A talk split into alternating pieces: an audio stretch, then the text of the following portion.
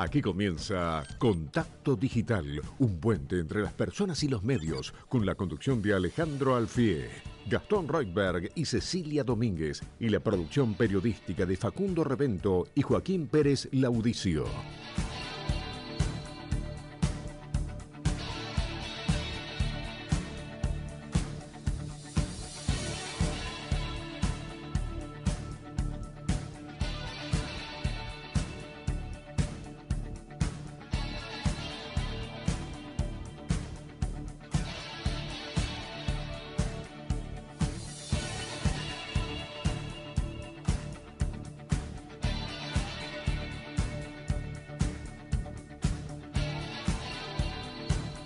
Buenas tardes a todos los oyentes de Radio Rivadavia. Les habla Alejandro Alfie en esto que es Contacto Digital. Hermosa y fresca tarde en la ciudad de Buenos Aires. Son las 3 de la tarde y 6 minutos. Y acá estamos con Cecilia Domínguez. ¿Cómo le va? Buenas tardes, Ceci. Hola, Ale. Buenas tardes. Buen sábado para vos y para todos. Y fresquito, ¿eh? Sí. Sí, está fresco. No sé los que se levantaron temprano, si coinciden conmigo. A ver. Yo me levanté muy temprano. Muy, temprano, muy temprano. Y me congelé. De noche te despertaste, podríamos De decir. noche, claro, sí. Y me congelé. Ah, A las ¿tanto? 6, 7 de la mañana, no te puedo explicar. Doble saco tenía. Ay, no. Un saco de paño y Sí. arriba una campera. ¿Tanto frío? Te juro, me morí de frío. Y una bufanda. Yo por eso me desperté un poco más tarde, sí, ¿no? como cuatro horas después, podríamos decir. Claro. Bueno, ahora está Ah, lindo. Ahora está, sí. 17 grados Sí, ahí. 16.8 es la sensación térmica y la temperatura a esta hora, así que tenemos buen tiempo. El solcito fue ayudando a lo largo del sí. día a que estuviera un poquito mejor, además hacer actividades al aire libre. ¿Cuánto Eso teníamos bueno. tempranito? A ver, más o menos. Mira, no quise ni Ah, mirar, nada, no quise ni mirar porque me, por me- las me dudas. congelaba Ajá. directamente. Ah, Sí, sí. mira, no, no tenía, pues claro, yo cuando salí al balcón Estaba lindo. dije, che, qué lindo día. Claro. No hacía tanto frío. Igual me Claro. llamó la atención que habían prendido la estufa eh, y dije, bueno, habrá habido mucho calor y por eso Mm, Sí. prendieron la estufa, pero no sabía que tanto, tanto sí, frío. estaba frío. Sí, sí, Ah. muy frío. Bueno, ya empezó el otoño. Sí, ya empezó. O sea, tuvimos un mayo raro, Sí. pero en realidad estamos en otoño. Sí, tendría que haber, la temperatura tendría que haber sido mucho más baja de lo que fue. En realidad sí, sí. venimos teniendo una situación primaveral, un tiempo primaveral raro, y es bueno. raro. Sí, sí. Bueno, ¿y qué tenemos para hoy? La consigna para que la gente nos llame, que empiecen a participar los oyentes. Programona, Leo. A Hoy ver. tenemos muchísimo hasta las 5 de la tarde, por supuesto, en contacto digital, entrevistas y, por supuesto, consigna. La pregunta que te hacemos a vos que estás del otro lado es, ¿qué opinás de la decisión de Cristina Kirchner de volver a anunciar que no va a presentarse como candidata? Te puedes comunicar con nosotros a través de nuestras redes sociales. Estamos en Instagram, estamos en Twitter, estamos en YouTube. Nos buscas como Contacto Digital 630 y en WhatsApp 11 50 26 8 630. Nos podés dejar tu mensaje de texto o también de audio. ¿Qué opinas de la decisión de Cristina Kirchner de volver a anunciar que no va a presentarse como candidata? Yo te digo la verdad, a mí me parece que es una pena que no se presente de nuevo. Nunca creí que ibas a decir eso, Ale. Sí, yo quiero que se presente. ¿Así? Sí, sí, para que pierda de una buena vez ah, por todas. bueno.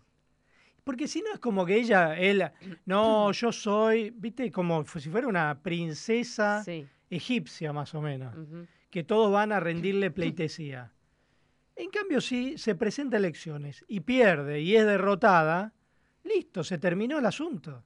Pero si no es como que siempre queda el fantasma de Cristina sobrevolando y con una centralidad política que no tienen otros dirigentes, eh, sobre todo en el frente de todos. Bueno, que se presente, que pierda y, y terminemos con este asunto. Claro, porque en el caso de ella, su espacio no es ella. Claro. No es que pierde su espacio y es lo mismo que perdiera Cristina. Acá, para mí, ella tendría que ser derrotada en las elecciones. Y, y realmente ver, bueno, qué porcentaje de votos saca. Y si saca un mínimo porcentaje de votos, bueno, que se retire, que otro la reemplace dentro de esa fuerza política. Pero si no, realmente son muchos años de estar eh, en el centro de la escena y yo creo que es una dirigente tóxica. Entonces es mejor que se presente elecciones, que pierda, pero creo que hay una gran cobardía en no querer presentarse elecciones. Porque ella sabe que pierde si se Bueno, presenta. eso te iba a preguntar, Ale, ¿por qué crees, más allá de lo que dijo, esto de ser mascota del poder, entre tantas otras que dijo, tantas otras cosas que dijo la vicepresidenta, ¿por qué crees que dice que no? Yo creo que sabe que pierde. Viste que ella menciona Sí, varias veces que Néstor Kirchner ganó con el 22%, sí. pero ahí hay una gran mentira y es que ese 22% en un balotaje se transformaba en el 70 contra Menem, que estaba muy desgastado. Y si bien Menem había ganado esas elecciones, había sacado creo que el 24 o 25, sabía que en un balotaje Néstor Kirchner lo pasaba por encima. Entonces, eh, Carlos Menem dijo, bueno, yo no me presento al balotaje. Cuando Cristina Kirchner dice que Néstor asumió con el 22%, en realidad es una falacia, porque si hubieran ido a un balotaje, que era lo que correspondía, hubiera sacado arriba del 50% de los votos. Cristina está en una situación inversa. Ella sacaría probablemente en torno al 30% de los votos, pero en un balotaje sería como Carlos Menem en el, 99, en el 2003. Es decir, que en un balotaje no habría votos que irían hacia ella, sino que irían hacia cualquier candidato opositor para terminar de una buena vez con Cristina Kirchner. Entonces, a mí me parece en ese sentido que eh, lo que ella dice es falso. También creo que ella no está proscripta. Hoy, de hecho, vamos a hablar con un diputado y un abogado constitucionalista para que nos expliquen realmente cuál es la situación de Cristina Kirchner, entre otros temas, y ahí sabemos que ella no está proscripta. Ella, de hecho, este operativo clamor que tienen varios dirigentes kirchneristas para que se presente, es porque ella se puede presentar. Si no, no hubiera, no habría un operativo clamor. ah, Sino lo que tendrían que hacer es presentarse en la justicia. Y no lo están haciendo porque ella está en condiciones de presentarse, pero no quiere porque sabe que perdería. Mira, acá hay un mensaje que dice Ale, además de querer participar por los libros, porque mira, Ah, mira cómo los saben libros. los oyentes. Sí, tenemos que decir Dice- sí, aparte. ahora ya les contamos cuáles son los libros que sorteamos hoy. Dice Mari de la Plata, yo quisiera que Cristina se presente para que pierda y deje de victimizarse. Está de acuerdo con vos y manda un gran abrazo. Los escucho siempre, dice, me encanta el programa La Abu Mari de la Plata. Gracias, Mari. Bueno, a la ABU le vamos a contar algunos de los libros. Sí, Vamos a estar sorteando cinco libros, cuatro a través de las vías tradicionales y uno por el Instagram que tenemos eh, de contacto digital. y tenemos que dar el ganador de la semana pasada. Así que ya en el próximo bloque lo anunciamos al de la semana pasada y ponemos ya en vigencia el sorteo para esta semana. Y tenemos cuatro libros. Uno que se llama Una nueva Buenos Aires para renovar el Pacto de Unión Nacional, escrito por Esteban Bullrich, Enrique Morad y Jorge Colina.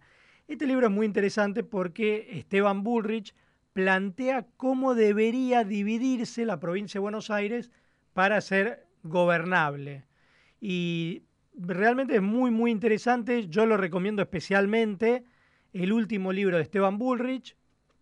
Después tenemos otro libro, te diría, del otro arco político, porque Contacto Digital siempre tenemos la mayor amplitud posible.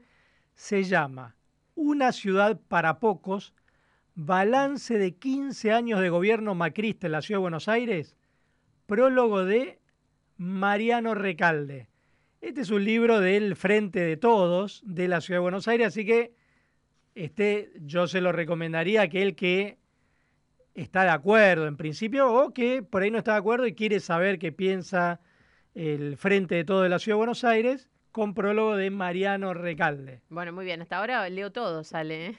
Tenemos dos, Sí, van dos y son cuatro. son cuatro. Sí. Bueno, los otros dos. Sí. Camilo Cagnacci, La Gran Estafa, historia secreta de cómo los Kirchner usaron la causa Correo para perseguir a Mauricio Macri y su familia, y El Estado en la era meta, del Estado inteligente al Estado inmersivo, de Maximiliano Campos Ríos.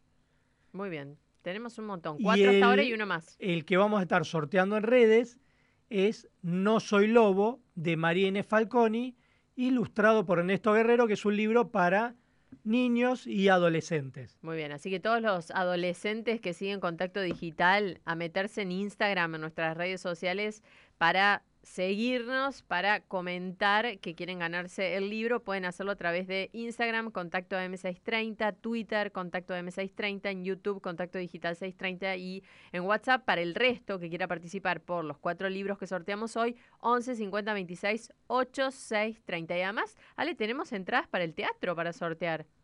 Incorporamos dos entradas para... A full estamos. Sí, y lo que pasa es que hay que decir que nosotros tenemos una gran comunidad de oyentes y nos ofrecen, tanto de las editoriales, bueno, ahora sumamos al teatro Área 623, Área 623, que la semana que viene van a poder ir el viernes a la noche dos oyentes a ver quién es Dostoyevsky. ¿Quién es Dostoyevsky, la obra de teatro que comenté yo, que había ido la semana pasada? Bueno, se ve que le gustó el comentario que hice y me dijeron, sortea dos entradas para los oyentes que quieran ir a ver quién es Dostoyevsky. Después vamos a comentar un poquito de qué trata la obra, pero es muy buena. Es eh, una obra que transcurre en un velorio que es tomado por gremialistas y a la cabeza está un dirigente del Partido Obrero. Ah, bueno. Y es crítica con toda esa movida, ¿no? De, gremialismo, de, eh, bueno, esto de Partido Obrero, pero a la vez es un análisis de lo que pasa a nivel político en lo cotidiano. Bueno, muy bien. Están todos entonces invitados a participar de nuestros sorteos. Entonces, las entradas al teatro también se van por Instagram.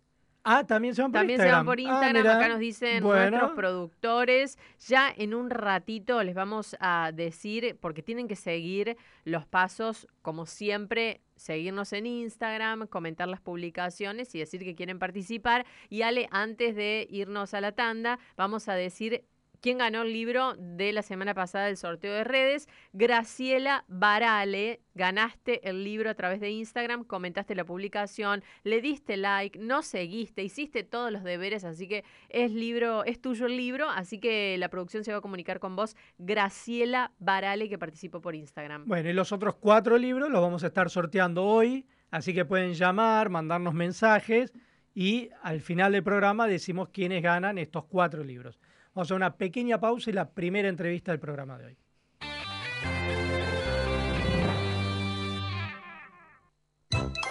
Quédate ahí, ya llega el humor de Alejandro Gardinetti. Te deseo un viaje, a conocer más que solo lugares, a un desierto repleto de amigos. Te deseo la receta perfecta, agua pura, viento, sol el sabor de la montaña en cada brindis. Te deseo un camino de aventuras que no termine nunca. Te deseo lo mejor. Mendoza, Argentina. www.mendoza.tour.ar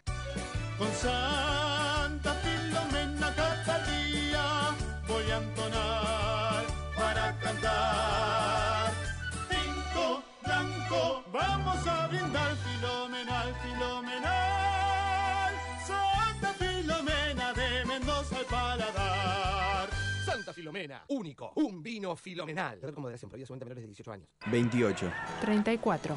58. 73. No importa si tenés 18 o 70 años. Vos también podés terminar la secundaria de forma virtual y desde cualquier lugar del país. Con educación hay futuro. Conoce más en buenosaires.gov.ar barra Terminal la Secundaria. Buenos Aires Ciudad. Necesitamos la energía para vivir. Aprendamos a cuidarla. Ingresá a simulador.edenor.com. Tu consumo y ahorrá en tu factura. Seamos conscientes. Valoremos la energía. Edenor. 30 años de energía argentina en evolución. No es lo mismo que repitas el trato a que te retrates el pito. Llegar significa alcanzar poder proyectar un futuro, cumplir un sueño. Logramos un nuevo objetivo, entregar la vivienda a 100.000 y seguimos construyendo. Más información en argentina.gov.ar barra Hábitat, Ministerio de Desarrollo Territorial y Hábitat, Argentina Presidencia. Se habla mucho de las cosas que salen mal, pero muy poco de las otras, las cosas que siempre salen bien. Un beso de un hijo, mirarse a los ojos, soñar. Tienen menos rating, pero ahí están, saliendo siempre bien. Como Matarazo, que siempre sale bien. Matarazo, elegís disfrutar. Para más información consulten www.matarazo.com.ar. Fideos de sémola de trigo candeal. Vení a Sodimac y equipate para el frío. Hasta el 31 de mayo aprovecha hasta 25% off y 12 cuotas fijas en seleccionados de calefacción, calefones, termotanques y ropa de cama. Mantén tu hogar cálido todo el año con los mejores descuentos y financiación. Sodimac, hace de tu casa el mejor lugar del mundo. Ver bases en sodimac.com.ar. Contacto Digital, un puente entre las personas y los medios.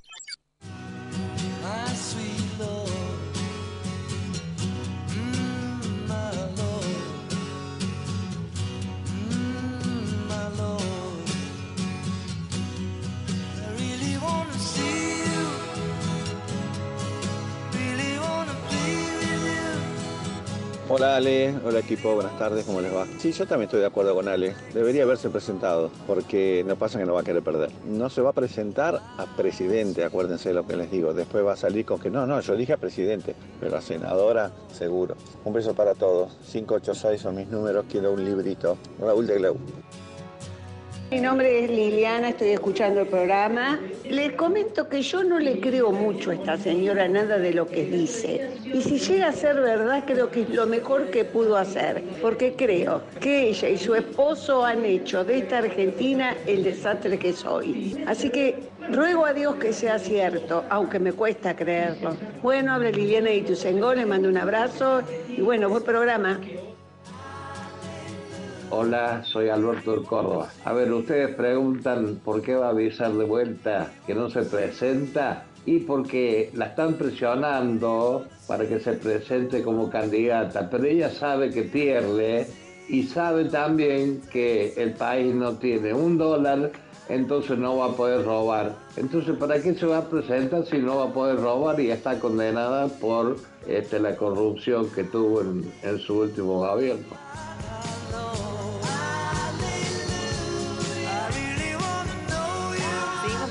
Mensajes. Ale, hay un montón. Algunos oyentes dicen otra vez. Cristina, no quieren hablar de Cristina. Ajá. Son- ¿Viste cuando vos escuchás un audio? Bueno, a mí me pasa cuando escucho el audio de Cristina y digo, otra vez Cristina. Lo que pasa es que es inevitable. Realmente esta semana tuvo una centralidad Además de muy una fuerte. entrevista que no te pregunté, Ale. Hace seis años que no hablaba eh, con una entrevista en televisión. Entonces, bueno, recobró esa centralidad y por eso nosotros hablamos de las cosas que ocurren. Y esto es lo que está ocurriendo. Mira, vamos a leer algunos mensajes. Por ejemplo, Marta de Río Gallegos dice, casi todo el día escucho Radio Rivadavia y lamento que le den tanta entidad a Cristina. Dice, aunque fuera para despertar conciencia, no sirve ese exceso. Así que bueno, dice Marta que está cansada. Incorporamos eh, la el recomendación. mensaje. Eh, también nos escribe Raquel de Martínez, que tiene 84 años. Dice que Cristina es cobarde y por eso no se presenta, así que debemos escuchar que diga que está proscrita, le encanta decirlo y mm, también le gusta escuchar nuestro programa. Dice, pero no puede retirar el premio. Ay, Raquel, bueno, se ve que ganó. Bueno, comunícate con la producción así ves cómo... Nos organizamos Sí. para guardárselo y ver que lo retire en otro momento. Sí. O, bueno, Sí, cómo vamos- se lo acercamos. sí, vamos a ver cómo hacemos. Una señora muy grande, por ahí no tiene movilidad, Sí, vemos la manera de hacérselo sí. llegar. 84 años tiene Raquel, así que vamos a hacerlo. Y un Raquel. placer, Raquel, que nos estés escuchando. Te mandamos un beso muy grande desde acá. Patti de Colegiales nos dice, contacto digital, que esa señora, por Cristina, vuelva a anunciar que no va a ser candidata es simplemente porque ella sabe que en las encuestas van perdiendo. Los escucho cada sábado. Saludos para Gastón, dice que no fue, pero son un gran equipo, dice. Y nosotros lo extrañamos Gracias, a Gastón Pati. Reuteber. Le mandamos desde acá un beso muy grande. Esperamos que nos esté escuchando, aunque está festejando en algún lugar. Sí, pero Gastón está bien. Créanos que está bien Gastón. Otro mensaje, no deja nombre. Este renunciamiento me da miedo porque seguramente Cristina algo está planeando. Bueno, dice y Cristina dijo, cuando fue la entrevista, que el 25 de mayo, Sí. cuando hagan el acto, la 9 de julio, va a anunciar, dio a entender su estrategia. ¿no? Entonces, bueno, vamos a esperar ahí a ver qué dice respecto a cómo sigue esa interna dentro del, Frente de Todos. Uno más, Dale. Ale, Gustavo de Florencio Varela dice, no estoy seguro de que si se presenta Cristina no gane. Esta gente aplica el tristemente célebre plan platita y dan vuelta a cualquier elección. Vivimos en un país clientelista y pobre. Bueno, eh, pueden seguir llamando para opinar sobre la decisión de Cristina Kirchner, que dijo que no va a presentarse como candidata y los oyentes están opinando sobre esa consigna. También pueden llamar y opinar de lo que quieran. Como ustedes saben, Contacto Digital es de los oyentes, así que pueden llamar y opinar de esta consigna que nosotros proponemos o de cualquier otro tema y reiteramos, estamos sorteando hoy cuatro libros por las vías tradicionales, otro libro por Instagram y las entradas de teatro por Instagram. Y me dice nuestro productor que ya estamos en comunicación con el diputado Juan Manuel López, presidente del bloque de la coalición cívica. Hola Juan Manuel, te saludamos Cecilia Domínguez y quien te habla Alejandro Alfie. ¿Cómo estás? Buenas tardes.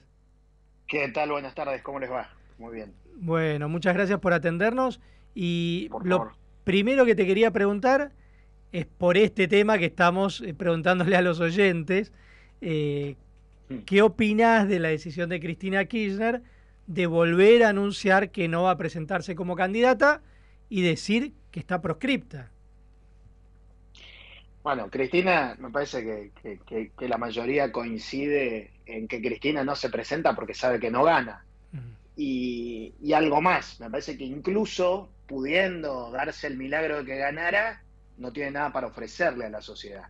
Eh, ellos están enredados y confundidos entre la realidad, su viejo relato, su vieja experiencia eh, y, este gobierno que, es un fracaso como, pocos hubo en la Argentina. Entonces, eh, una persona que desaprovechó todas las oportunidades que tuvo cuando fue presidenta para que la Argentina se desarrolle, sabe que con una Argentina ya fundida, sin, stocks para, para rematar, eh, no tiene nada para ofrecer. Así que un poco porque no gana y otro poco porque si se diera que gane, eh, no, no sabe qué ofrecerle a los argentinos, no tiene la salida para, para este país. Eh, ¿Cree que la vicepresidenta se cree parte de este gobierno? Bueno, un poco lo reconoce, otro poco lo niega. Eh, no hay forma de que no sea parte. Es la vicepresidenta. Es, ella trata de, de diferenciar la gestión de, Alberto Fernández, decir que solo marcó algunas cosas, pero desde lo básico, lo eligió.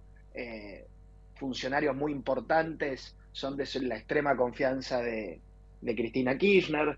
Y, y además, cuando ella critica al presidente o cuando en todos estos años, eh, no es que marcó un rumbo diferente, eh, nunca dio una alternativa. Siempre fueron críticas que, en algunas uno hasta puede coincidir, pero no es que tenía un programa distinto. Habla la, letanía que ella decía en la entrevista de esta semana, eh, no es el Cristina Presidenta, la letanía es es, es, ese viejo gobierno, como esa gente que ya de grande vive hablando de lo bueno que fue tal cosa, tal, tal experiencia, sí, fenómeno, pero ya no deja de ser solo una anécdota, un recuerdo del pasado que, que no va a volver y que es irreproducible y que tampoco ella podría volverlo a reproducir, porque fueron ocho años de oportunidades perdidas. Y además que terminó muy mal ese gobierno. De hecho, cuando gana Mauricio Macri, eh, Junto por el Cambio ganó justamente por el desastre que había dejado Cristina Kirchner y que ya nadie quería votar a quien ella había propuesto, que era Daniel Scioli. Efectivamente. Y, y, y es grave que, habiendo tenido todo para que la Argentina se desarrolle, es probable que si Cristina Kirchner en el 2007, cuando, ya hace 15 años, es increíble o más, eh, cuando cuando propuso en su campaña, me lo acuerdo perfecto, la sintonía fina, acomodar las cosas, si hubiese hecho algo de todo eso, la Argentina hoy no tendría ninguno de los problemas que tiene. Eh, se desaprovecharon oportunidades enormes y ella, no sé si lo sabe, seguro que si uno se lo dice no lo quiere reconocer, porque prefiere eh, verse a sí misma como una persona, no sé, como una líder popular que se quiere parecer a Perón o vaya a saber a quién, y que recuerde alguna generación eh, un supuesto momento donde la gente vivió mejor. Yo creo que ya no hay, queda poco recuerdo de todo eso. Queda re poco recuerdo de todo eso y va a vivir en una nostalgia que, que, debería dejar atrás, que, que, debería tener algo para ofrecer, pero no, eh, su fuerza se va a agotar y se agotó. Y acá hay muchos oyentes que... que están diciendo, bueno, probablemente es un anuncio sobre la presidencia, pero no a algún otro cargo. ¿Usted cree que puede llegar a ser candidata en algún otro cargo? Bueno, está siempre la especulación de si va a ser senadora para tener fueros. Yo creo que para ella es una humillación eso, eh, tener que ver si puede pelear el primero o el segundo lugar en la provincia de Buenos Aires o en la provincia de Santa Cruz para entrar a un Senado que, en el que no va a tener mayoría, en el que nunca se sabe si en algún momento no van a estar los dos tercios para desaforarla, si, si en algún momento su condena se confirma o si llegan otras condenas. Para ella es una humillación porque es verse en un espejo parecido al de Carlos Menem, que murió siendo senador hace poco tiempo eh, y que fue muchísimos años senador por el temor solamente a, no ir preso. Y ella ni siquiera tiene la garantía que tuvo ese expresidente, porque eh, no ha cosechado eh, ni el respeto, ni las amistades, ni, nada de contemplación a los demás, porque cuando tuvo el poder fue despiadada. Entonces, es difícil y, y, sabe que yo creo que está, efectivamente está cansada de la realidad que le tocó, de, ver un fracaso tras otro en los últimos años eh, y, creo que se va a quedar se va a quedar ahí esperando a ver si alguien se anima a meter la presa. También es cierto que tiene 70 años y que si tiene que ir detenida será en su domicilio y hay que ver si algún juez se anima en el mediano plazo a que eso suceda. Así que yo me la imagino fuera de, de, las, de las candidaturas, sobre todo por el temor este a perder y, la humillación de, lo dijo el año pasado cuando fue condenada, la humillación de tener,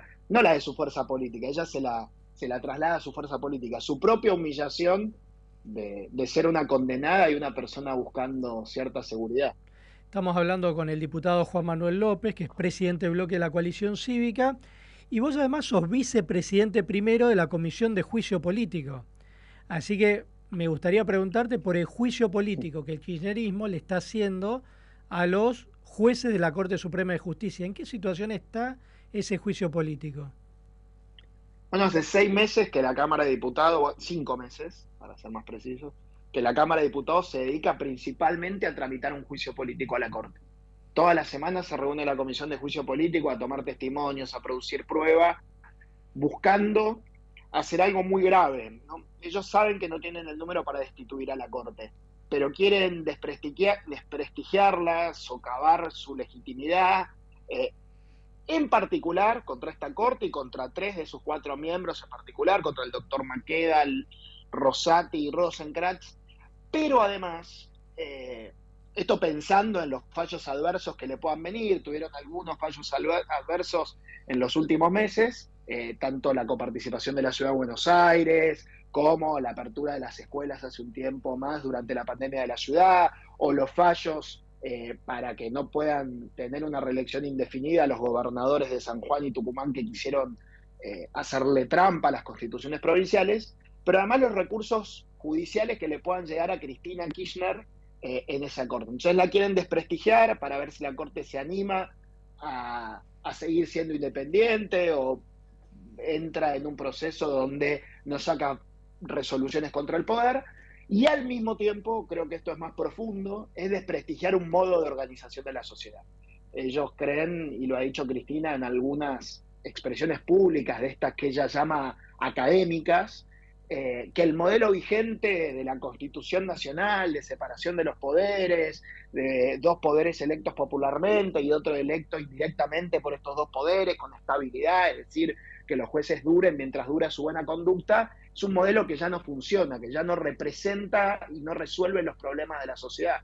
Y al, contrario, yo creo que es un modelo absolutamente vigente, que es un modelo virtuoso, que los poderes se controlen entre sí eh, y que frente a cualquier populismo que quiera plebiscitar la democracia, que quiera tomar decisiones autoritarias eh, al, solo efecto, digamos, de, de, de, llevarlas a cabo sin ningún tipo de control, necesita que no exista un poder judicial independiente. Necesita que la revisión de constitucionalidad de esas medidas no exista, que la persecución de los delitos la hagan organismos políticos, y a eso aspira Cristina en definitiva, a ver si en algún momento no puede reformar la Constitución y salirse de los modelos liberales, democráticos y republicanos que rigen en los países más desarrollados del mundo, e ir a un modelo constitucional más, más autocrático, más autoritario, distinto.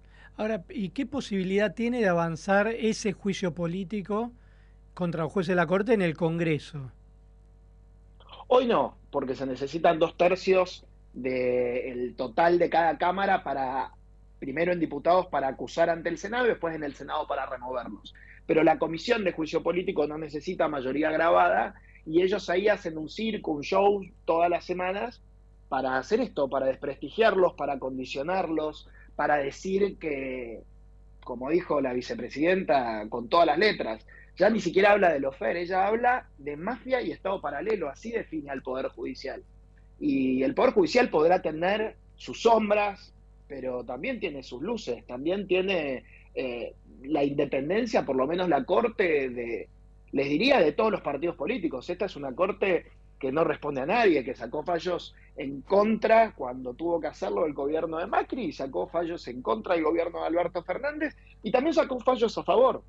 Eh, me parece que es una corte interesante, que, que, tiene incluso una vacante y ojalá que el próximo presidente nombre a una persona absolutamente independiente. Porque este modelo de, de, de, tres poderes bien definidos, que se controlan entre sí, es lo mejor que nos puede pasar para garantizar la seguridad eh, en el derecho, en las normas que necesita la Argentina una vez que acomode su macroeconomía eh, para que vengan inversiones, para que nos desarrollemos. Eh, todo lo contrario a lo que piensa el kirchnerismo, el Frente de Todos y tal vez otros sectores de la política que no creen en una democracia liberal, republicana y, y de derechos humanos y controles y garantías para todos. Pensando en las elecciones de este año, ¿qué rol tendrá la, coalición cívica o cómo se prepara para armarse?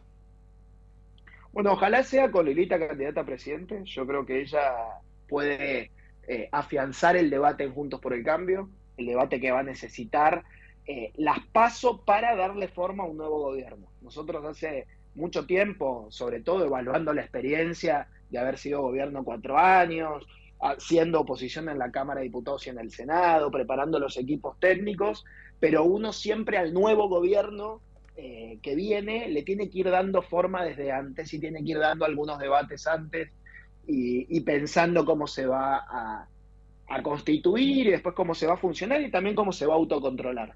Así que nuestro rol va a ser medio parecido al rol que tuvimos durante el gobierno de Mauricio Macri. Eh, apoyar eh, sin, sin cortapisas todo lo que haya que apoyar porque eh, somos, digamos, los, las fuerzas democráticas que, no pertenecemos al peronismo, en general nos ponen muchas trabas y nosotros hemos defendido a nuestro presidente y defenderemos al presidente o a la presidenta que venga con mucha fuerza y al mismo tiempo dedicarnos a, a hacer propuestas muy concretas para destrabar la Argentina y para controlar que ese gobierno sea lo más parecido a lo que uno quiere que sea Juntos por el Cambio, un gobierno decente, eh, que vaya por el progreso, que, que, que, dé muchas discusiones que muchas veces quedan pendientes. Ahora, en ese sentido, bueno, la coalición cívica es una de las cuatro patas fundadoras, digamos, de Juntos por el Cambio, eh, junto con el PRO, el radicalismo y, bueno, luego se incorporó el peronismo republicano. Eh, ¿Qué pensás de la incorporación ahora de José Luis Espert, que él ya dijo que va a ir también como candidato a presidente Juntos por el Cambio?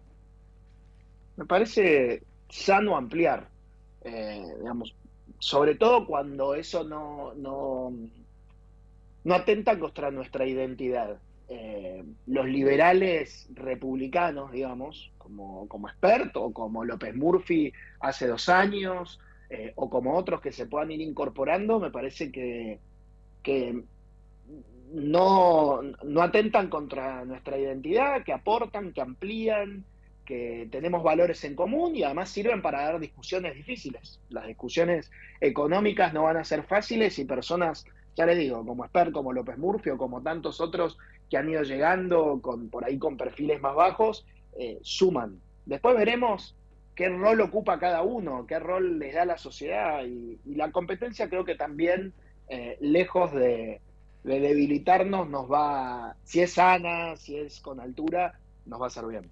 Te hago una última pregunta, porque nos estamos quedando sin tiempo, pero también te quería preguntar cómo ves al gobierno nacional, si crees que se va a estabilizar la situación o se va a profundizar la crisis económica en estos meses. Es difícil saber, ¿no? Eh, el gobierno nacional está tratando de, llegar eh, con mucho desorden. No sabemos si Cristina la semana que viene va a ordenar más o va a desordenar más. No sabemos si el presidente, que medio que no tiene función, ya ha quedado en un, en un rol menos que protocolar, eh, va a seguir con su resentimiento que carga hace tanto tiempo, va a seguir también desordenando eh, en, un, en una economía que, que, no encuentra ningún tipo de rumbo. La verdad que Massa, Cristina dice que hace magia, yo creo que, que lo único que hace es fracasar. Ha, fracasado y también yo creo que su carácter y su frustración atentan con que los próximos meses la Argentina tenga la mínima estabilidad que necesita para tener una transición democrática.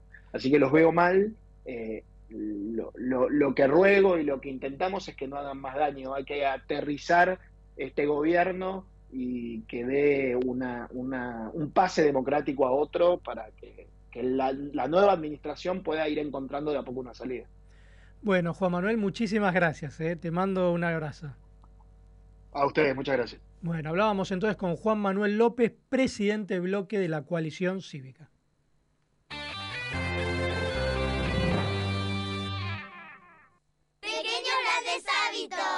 Separar los residuos y dejar los reciclables limpios y secos dentro del contenedor verde son pequeños hábitos que podemos sumar para empezar a generar grandes cambios.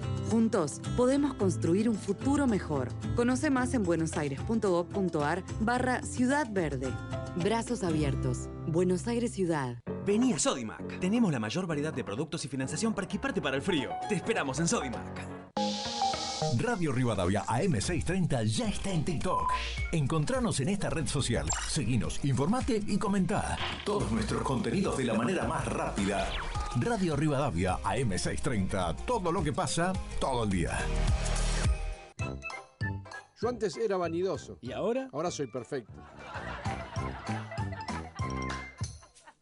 Llegar significa alcanzar.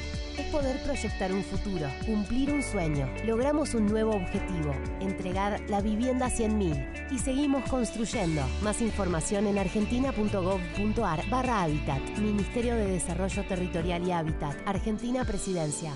En Parque de la Costa estamos de cumpleaños y queremos celebrarlo con vos. Si también cumplís durante mayo, sos nuestro invitado especial. Te esperamos sábados, domingos y feriados para vivir una experiencia única con tus amigos. Parque de la Costa, el mejor plan. Beneficio exclusivo presentando tu DNI en la boletería acreditando fecha de cumpleaños. Desde el 2 hasta el 31 de mayo, promoción válida para mayo 2023. Las empanadas con las salteñas son irresistibles, doradas, crocantes, riquísimas. La salteña, sabor irresistible. Tapas para empanada, hojaldre para horno. Para más información consulta www.lasalteña.com.ar Exceso de grasas, saturas y exceso de sodio.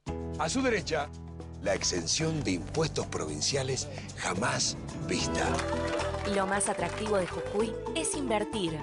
Porque con el nuevo régimen de promoción de inversiones y empleo, podés obtener hasta un 100% de exención en impuestos provinciales.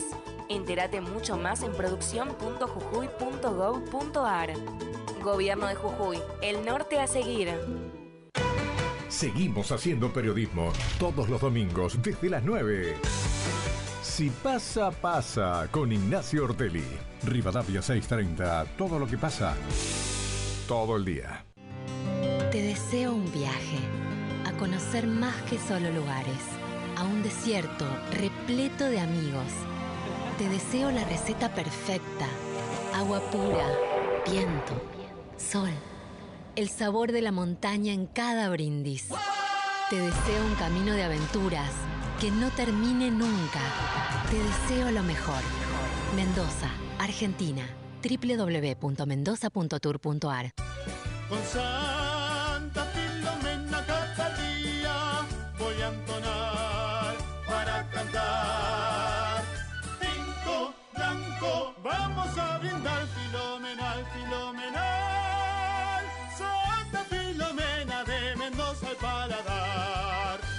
Filomena, único, un vino filomenal. Beber con moderación, prohibida su venta a menores de 18 años. El programa lo hacemos con nuestros oyentes. Mandanos tu mensaje a Contacto Digital, un puente entre las personas y los medios.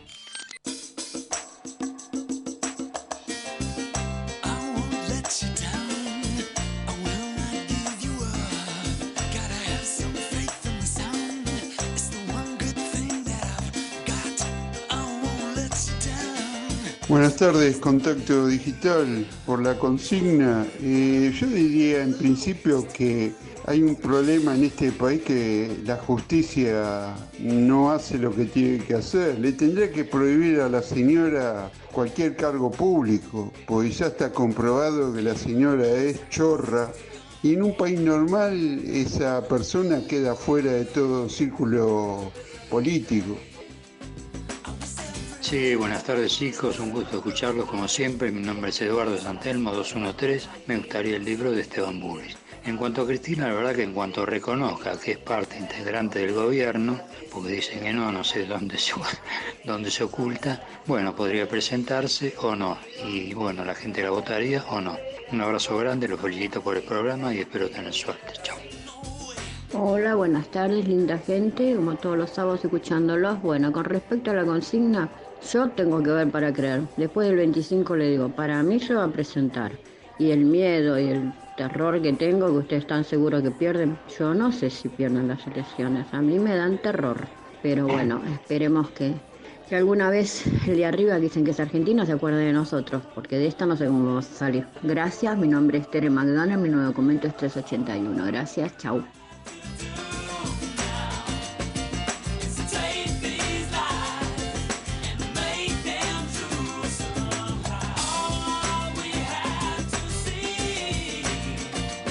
Ay, Ale, recién, mira, nos manda una foto, una oyente que vino a buscar su libro. Nos manda una foto desde el hall de la radio con el libro. Muy bien. Qué muy bien. genia. Y agradece el libro. Gracias a vos por venir a retirarlo. Y, y dice que sigue participando, ¿eh? Obvio, obvio. sí, Así sí. que va por más, va por más. Vamos con algunos mensajes de más oyentes que nos escriben a través de WhatsApp. A ver, vamos a leer algunos. Ah, la que retiró el libro es Ana de Pompeya. Así que gracias, Ana, por tu foto. Vamos con un mensaje de Claudia de Canning. Dice, hola chicos, gracias por la oportunidad que nos brindan para que nos expresemos. Me preocupa la falta de conciencia que Juntos por el Cambio está teniendo del riesgo en que ponen a la sociedad con los egos y disputas de poder, que no hace más que confrontarlos y debilitar a la oposición a meses de la hora de elegirlos. Ellos están entendiendo que otra vez pueden ponernos en la boca del león, dice Claudia de Canning, y nos agradece por leerla. Vamos con otro mensaje. Antonio Márquez, de Trenquelauquen. Lo de Cristina, voy a creerlo el próximo 15 de junio. Me gustaría el libro de Bullrich. Dice. Vamos con uno más. Norma de Olivos. Para mí, esta señora por Cristina se va a presentar para gobernadora de la provincia. Dice. Gobernadora. Porque sabe que gana. Bueno, dice Norma de Olivos. Con ¿Qué información todo, tenés, Norma? Muy bien, muy bien. Acá hay este, opiniones de todo tipo Sí. y nosotros escuchamos y pasamos a la mayor cantidad posible, hay que decir. Todos. Que eh, no todos, Sí. porque bueno, Todos muchos no, todos no los que nos da- podemos pasamos, todos los que no nos da el tiempo, pero no. la can- mayor cantidad que podemos los pasamos. De cualquier tipo de opinión, obviamente. Sí, porque entre todos ¿no? nos nutrimos. Mirta de Ituzaingó, sin cloacas ni asfalto ni agua corriente, dice Mirta de Ituzaingó de la zona oeste del Gran Buenos Aires.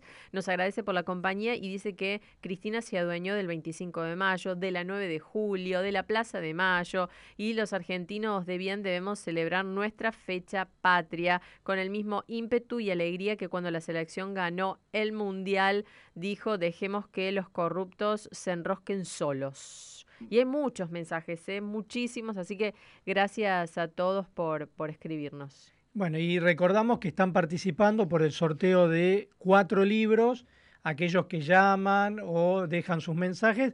Recuerden dejar el nombre, dejar los últimos tres números del DNI. Sí. Estamos sorteando El Estado en la Era Meta de Maximiliano Campos Ríos, La Gran Estafa, historia secreta de cómo los Kirchner usaron la causa correo para perseguir a Macri y su familia de Camilo Cagnacci. Después, este libro que hay varios oyentes que están pidiendo, Esteban Bullrich, Una nueva Buenos Aires para renovar el Pacto de Unión Nacional y Una ciudad para pocos, balance de 15 años de gobierno macrista en la ciudad de Buenos Aires, del Frente de Todos con prólogo de Mariano Recalde. Sí. Y en Instagram estamos sorteando para niños el libro No soy el lobo de María Inés Falconi, ilustrado por Ernesto Guerrero, y además dos entradas para ir al teatro a ver quién es Dostoyevsky. Una obra de teatro, te digo, muy, pero muy buena. Me sorprendió también el teatro. Ah, sí, no lo Sí. conozco, Ale. Está en Pasco y Avenida Belgrano, Ah, qué lindo. acá en la ciudad de Sí. Buenos Aires. Muy lindo. Realmente me sorprendió porque tiene adelante un lugar para comer. Ah, mira, qué Y bueno. yo fui la semana pasada con mi esposa, comimos, pero muy bien. eh, había mesitas Mm. ahí, estaba lleno, realmente muchísima gente, muchísimos jóvenes, también gente de nuestra edad, que somos un poquito más grandes. eh, mucho movimiento. En ese momento estaban dando dos obras de teatro en simultáneo, porque tienen dos salas. Y la que nosotros fuimos a ver estaba llena la sala, con lo cual aquellos que quieran participar del sorteo, eh, que efectivamente puedan ir el viernes de la semana que viene, no los va a defraudar. Es una obra de teatro muy, muy buena. Estaba, como estaba llena la sala, por eso digo Claro. que no reserven y después no puedan ir, No, porque no, sería no. una pena Sí. eh, esa reserva, porque si no se pierden esas dos entradas. Aparte, está caro el teatro. Pero Realmente. ni. Y es una linda experiencia. ¿eh? Sí. Cada vez que voy al teatro, que la verdad es muy poco, porque uno no tiene tiempo, viste, hasta que elegís la obra que te gusta, pero cuando vas decís, tengo que venir más seguido. Así que Sí, aprovechen este sorteo. Es muy lindo eh, estar ahí, ver la obra de teatro, después si les queda un rato, bueno, obviamente poder comer algo ahí. Eh, es- es una salida, ¿viste? Realmente hoy día, con la crisis que tenemos, poder hacer una salida está bueno. Sí, está muy El bueno. sorteo es solo por la entrada de teatro, no por la comida. Ya, por lo menos medio plan, si el plan completo es comida, teatro, medio Sí, plan ya lo tienen adentro. Igual es muy barata la comida ahí. Ah, Me bueno, bien, sorprendió. bien. No sé, nosotros comimos unas pizzas y las hacían ahí en el momento. Muy barato era. Realmente me sorprendió. eh, con lo cual, aquellos que estén interesados, ¿quién es Dostoyevsky? Sí. Y se van a ver reflejados de lo que pasa en muchas familias hoy día. Sí. Viste que estamos campaña electoral, política, muchas discusiones. Bueno, esta obra de teatro trata justamente sobre eso y, y la, la escribió alguien que vive acá, con lo cual refleja lo que es esta situación, diríamos, de estar al límite en lo político. Y bueno, imagínate en medio de un velorio. Uy, no. Tremendo, tremendo. Bueno, Pero así muy que buena. avisen si quieren participar por ese sorteo. Leemos uno más antes de conexiones. Daniel de Lanús dice, estoy terminando de ordenar y estoy escuchando el programa. Me encanta, planazo. Quisiera participar por los sorteos, dice Daniel de la- Lanús, así que anotadísimo. Y tengo que decir algo. Para el teatro estamos ampliando el sorteo y van a participar no solo los de Instagram, Sí. sino también aquellos que llamen por teléfono y pidan a través de los mensajes de texto, etcétera. Ampliamos a que cualquiera pueda ganar esas dos entradas de teatro. Ahora, en Contacto Digital, conexiones en 5 minutos. Un puente entre las personas y las noticias. Y vamos con la primera conexión del día, Ale. Vamos a hablar de Cristina No, Kirchner. otra vez. poquito, un poquito y después cambiamos. La vicepresidenta volvió a participar de una entrevista televisiva después de seis años en el programa Duro de Domar de C5N y haciendo referencia a la carta abierta que publicó esta semana, dio a entender que no será candidata. A su vez, convocó al acto que se va a realizar la próxima semana en Plaza de Mayo, en el que se va a conmemorar el vigésimo aniversario de la asunción de Néstor Kirchner, del cual será la principal oradora y del que se espera que el Frente de Todos anuncie su estrategia electoral.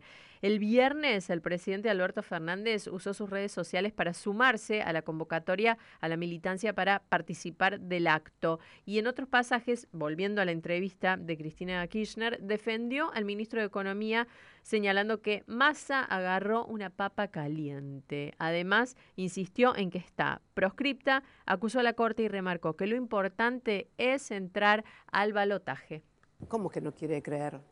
Porque Yo- tiene la esperanza que lo seas. No, yo creo que hay comprensión de texto en la gente. No, Eh, pero hay- pero no, hay no, fe. No, Pero hay fe, hay cariño, parece, hay amor. Me parece el amor, cariño y fe compartidos, pero la comprensión de texto eh, me parece que es un atributo afortunadamente de la mayoría, No, todavía. sin duda, Eh, sin duda. espe- y espero que sea un atributo de la mayoría, pero bueno, nada.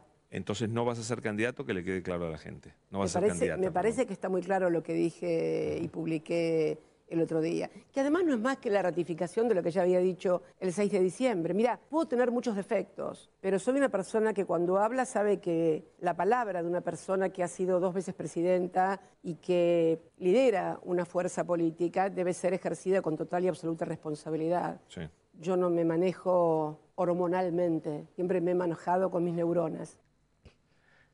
Eh, otra vez, Cristina, me sorprendieron, ¿eh? realmente no esperaba Ese fue un escucharla. regalito de Gastón. Ahí está, te lo quería decir. No esperaba escucharla acá en este programa, pero me sorprende cada, cada vez que la escucho, eh, es como una sorpresa mayor, porque ella dice, no, un- alguien que fue dos veces presidenta y lidera esta fuerza política del Frente de Todos, ella es la vicepresidenta del gobierno actual, que tiene más del 100% de inflación y que es un desastre. Ella no asume eso.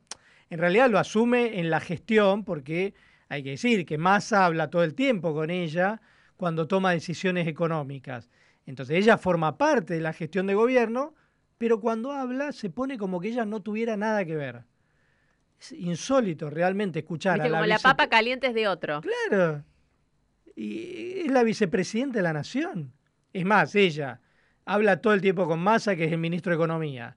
Fue la que propuso a Alberto Fernández como presidente de la nación. Es la líder de ese espacio político. O sea que alguien más responsable de lo que está ocurriendo no hay. Y, y ella insiste con que, bueno, hay que hacer un plan de gobierno. Estás en el gobierno. ¿Cómo hay que hacer un plan de gobierno? Se supone que si estás en el gobierno es sí. porque tenés un plan de gobierno y lo estás implementando. Mm. Pero bueno, es lo que nos toca. Vamos con la segunda conexión del día, Ale. Las principales alianzas electorales empiezan a definir sus candidatos. A menos de un mes del cierre de listas, los diversos partidos empiezan a definir sus candidatos y estrategias. Esta semana, Patricia Bullrich y Horacio Rodríguez Larreta definieron y comunicaron que el PRO irá con un solo candidato a jefe de gobierno, que será dirimido entre Jorge Macri y Fernán Quirós por medio de encuestas. A su vez, confirmaron que cada uno de ellos llevará un candidato distinto a gobernador de la provincia de Buenos Aires, con Santilli representando la opción del actual jefe de gobierno y Néstor Grindetti acompañando a la ex ministra de Seguridad. Dentro del mismo frente, el radicalismo busca delinear sus opciones. Gerardo Morales y Facundo Manes confirmaron sus intenciones de competir en la interna presidencial, mientras que Martín Lustó sigue firme como candidato a jefe de gobierno y se esperan mayores definiciones al terminar este sábado el Congreso Programático que el radicalismo lleva adelante en Córdoba. Otro de los precandidatos que va a competir en Juntos por el Cambio por la presidencia es José Luis Espert, quien anunció esta semana su participación dentro de ese espacio. Por el lado del liberalismo, Javier Milei anunció esta semana que la diputada Victoria Villarruel será quien lo acompañe en la fórmula presidencial de La Libertad Avanza. Y efectivamente vamos a hacer la fórmula a candidato a presidente y vicepresidente. La mujer brillante que me acompaña es la señora Victoria Villarruel. Bueno, en primer lugar porque es una persona brillante, es una persona íntegra, es una persona honesta. Nosotros además somos amigos, trabajamos de una manera en la cual nos complementamos muy bien y eso creo que además para las cuestiones que hoy aquejan al país es fundamental, porque todos sabemos que en mi caso el fuerte tiene que ver con la economía y en el caso de Victoria, sin lugar a dudas, su conocimiento de los temas de seguridad y defensa son impecables y pocas personas están a la altura de ella. O discusiones también sumamente importantes, tan contaminadas y ensuciadas en Argentina como la discusión de los derechos humanos. Bueno, escuchábamos recién a Javier Milei, que lo entrevistamos la semana pasada en Sí. Contacto Digital, y que esta semana se armó una polémica fuerte con el conocimiento de su plataforma. Pero eso lo vamos a dejar para después porque nos queda la última conexión antes de ir al rotativo al aire. Y jugamos un poquito al fútbol, Ale. Deporte. Ajá. Cuenta regresiva para el Mundial Sub-20 porque hoy se juegan los primeros partidos del torneo juvenil. Los estrenos de los grupos A y B son en Santiago del Estero y San Juan y la albiceleste de debutará desde las 6 de la tarde, Ale. Así que después del partido siguen con la radio, pero viste, el partido ahí tiene que estar en el primer turno. Bueno, primero el partido con Argentina desde las 6 frente a Uzbekistán en el Estadio Madre de Ciudades. En el primer turno desde las 15 Nueva Zelanda y Guatemala, con quienes comparte el grupo A, el elenco conducido por Javier Mascherano. El torneo termina el domingo 11 de junio. Así que a las 6 de la tarde vamos a estar ahí escuchando Argentina-Uzbekistán en el arranque del Mundial Sub-20.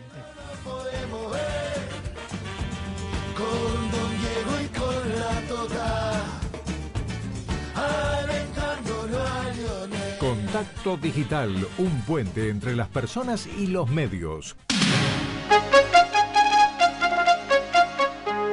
El rotativo del aire de Radio Rivadavia.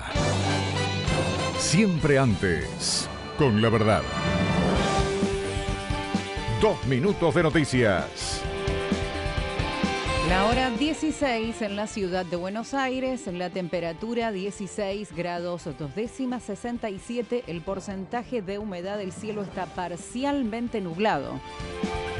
Casi el 40% de la población argentina vive sin acceso a gas de red o a un desagüe cloacal. Son datos publicados por el INDEC sobre el último censo 2022. Formosa, Misiones Chaco y Santiago del Estero registran los peores informes habitacionales. Asesinaron en Santa Fe a un ex dirigente de la Federación Agraria Argentina. Se trata de Aldo Viscovich, productor agropecuario de 68 años, a quien encontraron en su casa con dos puñaladas. Los investigadores esperan el resultado de la autopsia y analizan como móvil un posible robo a mano armada o ajuste de cuentas. Ucrania desmintió que la ciudad de Bakhmut haya sido capturada como anunció Rusia. Desde Kiev salieron al cruce y aseguraron que no es cierto, aunque sí confirmaron intensos combates y que la situación es crítica. Arrancó el Mundial Sub-20. Nueva Zelanda y Guatemala empatan 0 a 0 en Santiago del Estero, al igual que Estados Unidos y Ecuador, que van 0 a 0 en San Juan. A las 18, Argentina debuta ante Uzbekistán. Antes, por la Liga Profesional, San Lorenzo venció 2 a 0 a Instituto. En tanto, el Manchester City se consagró campeón de la Premier League tras la derrota del Arsenal 1 a 0 ante Nottingham Forest. Radio Rivadavia, AM630. Todo lo que pasa, todo el día. El programa lo hacemos con nuestros oyentes. Mandanos tu mensaje a Contacto Digital, un puente entre las personas y los medios.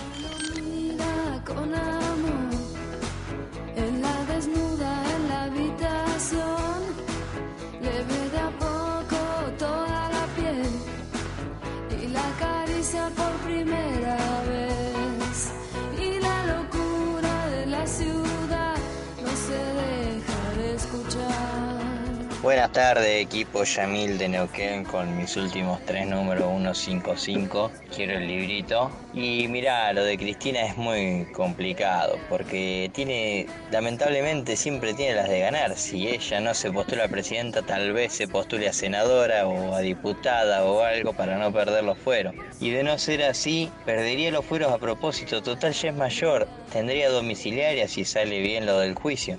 Y podría victimizarse, por supuesto.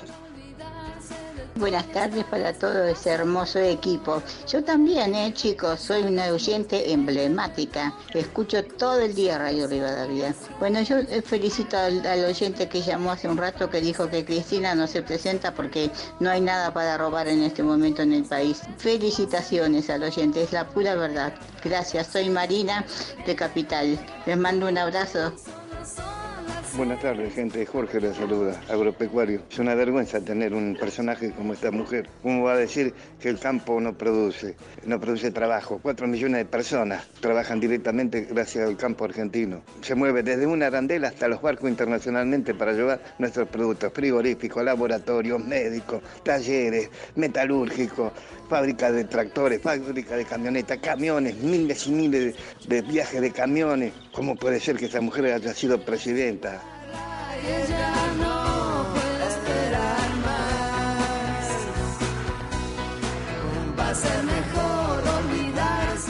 Y vamos con más mensajes. Hay tantos, mira, Victoria de Congreso nos escribe. Eduardo desde la web dice que quiere participar por las entradas para la obra de teatro. También Griselda de Quilmes Oeste quiere participar por un libro. Mari de Agronomía, nuestra vice, no dijo que no se va a presentar. Dijo algo parecido a ¿para qué repetir lo que ya dije? Me pregunto, ¿por qué no lo quiso decir en televisión y con un periodista amigable? Mari de Agronomía. Dice esto, otro mensaje, Cecilia y Alejandro, soy Martín de Tigre, coincido con el análisis de Alejandro, se pondrá en un lugar donde está cómoda, victimizándose y crítica acérrima del próximo gobierno que tendrá que tomar medidas muy duras para salir de donde estamos. Lo difícil de la próxima gestión será su caldo de cultivo para postularse en las elecciones 2027. Hay varios mensajes que dicen algo parecido. Vamos con otro. Marta de Hurlingham, zona oeste, dice, genial programa, soy adicta a las 6.30. Muy bien, muy bien. Se quiere ganar el libro La Gran Estafa. Muchos van por ese libro, Ale. ¿eh? La gran estafa Sí. de Camilo Cagnacci, historia secreta de cómo los Kirchner usaron la causa Correo para perseguir a Mauricio Macri y su familia, editado por Margen Izquierdo. Sí. Gran libro. ¿eh? Muchos quieren ese libro. Cristina dice, Marta de Hurlingham no solo nos robó el 25 de mayo, las plazas, la dignidad ante el mundo, también nos robó el futuro de nuestros nietos y bisnietos. Y uno más, con Irma de Villa del Parque. Mira lo que dice. Quiere las entradas al teatro, Irma, Ajá. porque dice que se la pasa sentada mirando el día frío. ¡Ay, Irma! Irma al teatro. Al- Igual es un sorteo, vamos a ver quién lo gana, Hacemos pero fuerza, vamos. Bueno, pero hay muchos que se acá ganar. anotada para el sorteo Irma. Vamos, Y sí. sí, sí, hay que, hay que salir. Yo Sí. siempre digo hay que salir, Sí. aunque sea ir a dar una vuelta al parque, lo que sea, pero obviamente con los auriculares escuchando Radio Rivadavia. Sí. Pero siempre está bueno dar una vuelta, salir, Sí. ir a pasear. Hace, hace un tiempo, lo voy a buscar ahora el artículo, leí un artículo muy bueno con base científica, Ale, ¿eh? A ver. que decía que el paseo, que nosotros decimos, bueno, pero voy a salir a pasear para qué, esto que decís vos, Ale, ¿no? Eh, Que está bueno, está buenísimo hacerlo, porque la mente. Se libera, es un recreo enorme para la cabeza, para las preocupaciones del día, mirás cosas, te divertís con algo que, que te pasó, con eh, te dispersás un ratito, es buenísimo eso. Lo voy a buscar a ver si, si lo encuentro para recomendarlo. Y- El paseo, las virtudes del paseo. Sí, y te digo algo, eh, mucha gente, yo escucho mucho en los medios, que es como que algunos medios sobre todo, quieren que la gente esté encerrada en la casa, Sí. claro, mirando la tele o escuchando la radio o prendido a internet, porque consumen de esa manera y los tienen eh, pegadito a la pantalla. Yo todo lo contrario. O sea, a mí me parece que lo más sano es estar al aire libre, salir, caminar, distraerse, obviamente también escuchando la radio, viendo la Sí, tele, claro. mirando internet, lo que sea, pero soy cultor de la vida al aire libre. Sí.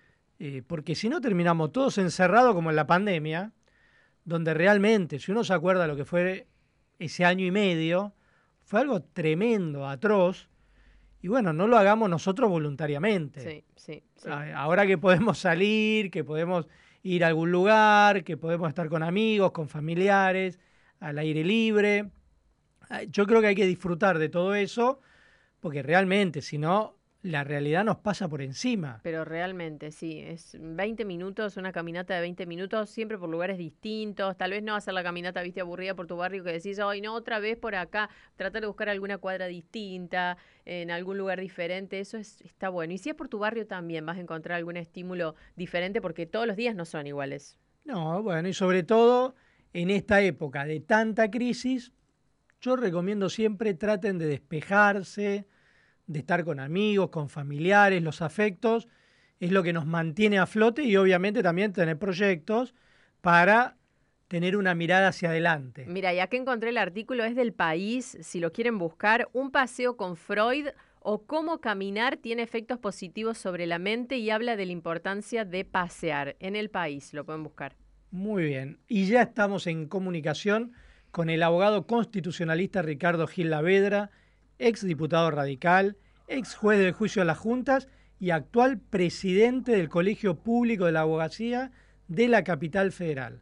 Hola Ricardo Gil Lavedra, os saludamos Cecilia Domínguez y quien le habla Alejandro Alfie. Buenas tardes, ¿cómo está? Buenas tardes, ¿cómo les va a ustedes? Bien, tengo entendido que está en la provincia de Córdoba, ¿puede ser? Sí, así es. Ajá. Estoy en la provincia de Córdoba porque se realizó ayer y hoy hasta el mediodía un congreso programático del radicalismo tendiente a elaborar las bases de, un futuro plan de gobierno que es el que se está discutiendo con las otras fundaciones de los otros partidos de Juntos por el Cambio. Ah, ¿Y en qué consiste o en qué consistió ese encuentro? Es decir, ¿avanzaron en cuanto a propuestas programáticas, así?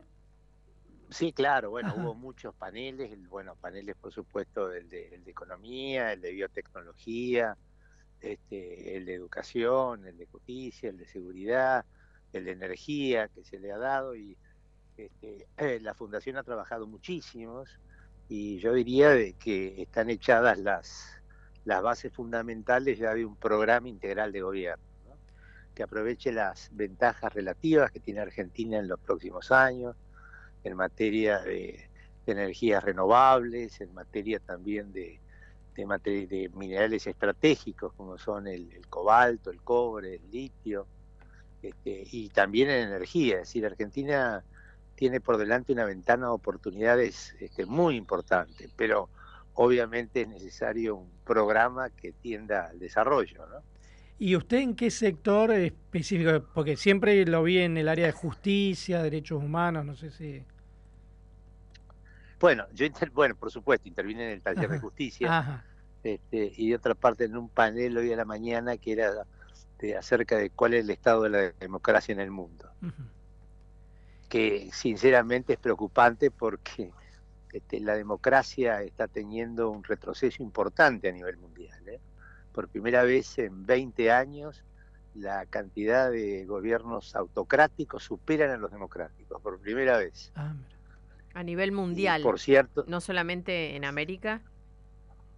Bueno, en América de- desde ya, bueno, autocracias cerradas o Sí. dictaduras, como puede ser la de Nicaragua, la de Venezuela, Cuba, pero también este, derivas autoritarias, porque están floreciendo en todo el mundo esos partidos de ultraderecha, eh, Vox en España, Le Pen en Francia, Meloni en Italia. En Alemania, por primera vez, partidos neonazis pudieron entrar al Bundestag, es decir, al Parlamento. Este, y siempre con este mismo discurso que tiene que ver con eh, una crítica violenta hacia la política y hacia los políticos, eh, demonización también de los adversarios, eh, unas propuestas muchas veces ilusorias y relajamiento también de derechos y libertades, sobre todo para los sectores más vulnerables. ¿no? Este, y yo creo que esto es un riesgo importante que hay que tener muy en cuenta porque se asientan en un muy fuerte descontento también que pasa en todas partes del mundo respecto de los resultados de la democracia. Claro, es decir, la- esas, promesas de bienestar que trae consigo el régimen democrático, bueno, se han frustrado y han provocado desconfianzas, eh, frustraciones y rabia y enojo, ¿no? Justamente le quería preguntar eso, ¿por qué creía que proliferaban estas ideas en el resto del mundo? ¿Qué nos dejó en deuda o qué, qué, le pedimos a la democracia que no nos está dando? La, la democracia siempre trae consigo una promesa implícita de bienestar, es decir, es un ideal de autogobierno, pero para progresar, para, para vivir mejor, etcétera. Y cuando esto no ocurre, cuando no se superan las desigualdades sociales, cuando se avecinan también crisis económicas, etcétera, bueno, la gente comienza a desencantarse y desconfiar del propio sistema. Este, y de ahí muchas veces a las broncas hay un paso, ¿no? Y estos son aprovechados sobre todo por estos movimientos que, le repito, están en todos lados de, de ultraderecha que se montan en ese descontento. Y a- acá también se da eh, un ataque eh, desde lo que es el kirchnerismo, ¿no? Porque los ataques, por ejemplo, contra los jueces de la Corte Suprema, que le están haciendo el juicio político en el Congreso, bueno, lo vimos en el discurso de Cristina Kirchner, ¿no? También ahí se da una situación, eh, digo, por los dos lados, podríamos decir. Sí, este, bueno, sin duda, este, sin duda, esto, lo, lo que pasa con el tema de la justicia es muy grave porque este, yo creo que la primera responsabilidad de las autoridades políticas es fortalecer la confianza en la justicia, porque la, legitimidad de los jueces dependen de la credibilidad que tenga la gente de que resuelven los casos de manera objetiva e imparcial. Y cuando todo el día se está atacando a los jueces, a, este, con el tema este del partido judicial, de que son manejados por los medios, cuando en el fondo lo que se de- esconde es el descontento por las propias causas particulares, de los propios interesados, ¿no? Claro, ¿y ahí en qué situación están entonces ahora los jueces de la Corte? Porque están en pleno juicio político, sacaron fallos que también fueron muy cuestionados por el kirchnerismo en los casos de Tucumán y San Juan. Bueno, a ver, este, por cierto, el juicio político que no tiene ninguna posibilidad de prosperar, eh, tiene como, yo creo que como objetivo el tratar de esmerilar a los jueces, ¿no? Desgastarlos, etcétera. Eh, eh, sinceramente esto me parece malo, yo creo que es un problema serio eh, para el próximo gobierno para poder restablecer esta confianza en el funcionamiento de la justicia y en los jueces. ¿Y cree que, que esto puede llegar a repercutir en, en los resultados de las elecciones en este año? Digo, este, este pedido que la gente puede llegar a hacerle a, los candidatos o los que los candidatos ofrezcan en las elecciones puede llegar a estar vinculado con eso, que, no existe. A ver, yo creo de que es muy importante tratar de recuperar y recrear este, la esperanza. Eh, eh, no es cierto que en este momento la Argentina no tenga futuro, puede tener un futuro extraordinario, porque hay este, condiciones macroeconómicas que la favorecen y hay que saber aprovechar. Y yo creo que en medio de tanta angustia que debe tener la gente en este momento, bueno, hay que ofrecerle un programa de que es posible una Argentina segura, estable y sobre todo próspera, desarrollada. Argentina tiene que hacer una apuesta muy fuerte al desarrollo y al crecimiento. ¿no? Eh, vio que cuando habló ahora Cristina Kirchner, vinculó su suspensión eh, a que eh, ella no se puede presentar como candidata a presidenta porque dijo que estaba proscripta y que eh, la Corte podía en cualquier momento, digamos, dejar en firme la condena que ella tiene. ¿Es así? No, es discurso político, es falso. No hay ninguna posibilidad de que eso ocurra, ¿no? Este, ni siquiera tiene sentencia firme en las causas, que ni, sa- ni se sabe cuándo, va a existir esa sentencia. Y luego de ello sigue teniendo recursos que va a entablar. Este, esto es imposible que ocurra este año, eso es absolutamente falso. Es decir, que si ella quisiera se podría presentar en las próximas elecciones al cargo que quiera. Pero nadie lo duda, Ajá. nadie lo duda. ¿Y, y por qué le parece que ella entonces dice que no se puede presentar? Bueno, hay que preguntarle a ella, pero me parece que esto forma parte de una estrategia política de victimización, ¿no? Este, y habrá que averiguar si hay otras razones por las cuales no quiere presentarse, ¿no? Ha preferido aparentemente, bueno, seguir liderando su, su propio espacio. Bueno, a ver, cada uno puede proceder como quiera, no, no soy yo para opinar de eso. ¿no? Y yo me acuerdo, bueno, a fin del año pasado cubrí para Clarín cuando presentó el libro La Hermandad de los Astronautas ahí en la Facultad de Derecho de la UBA sobre lo que fue el juicio a las juntas.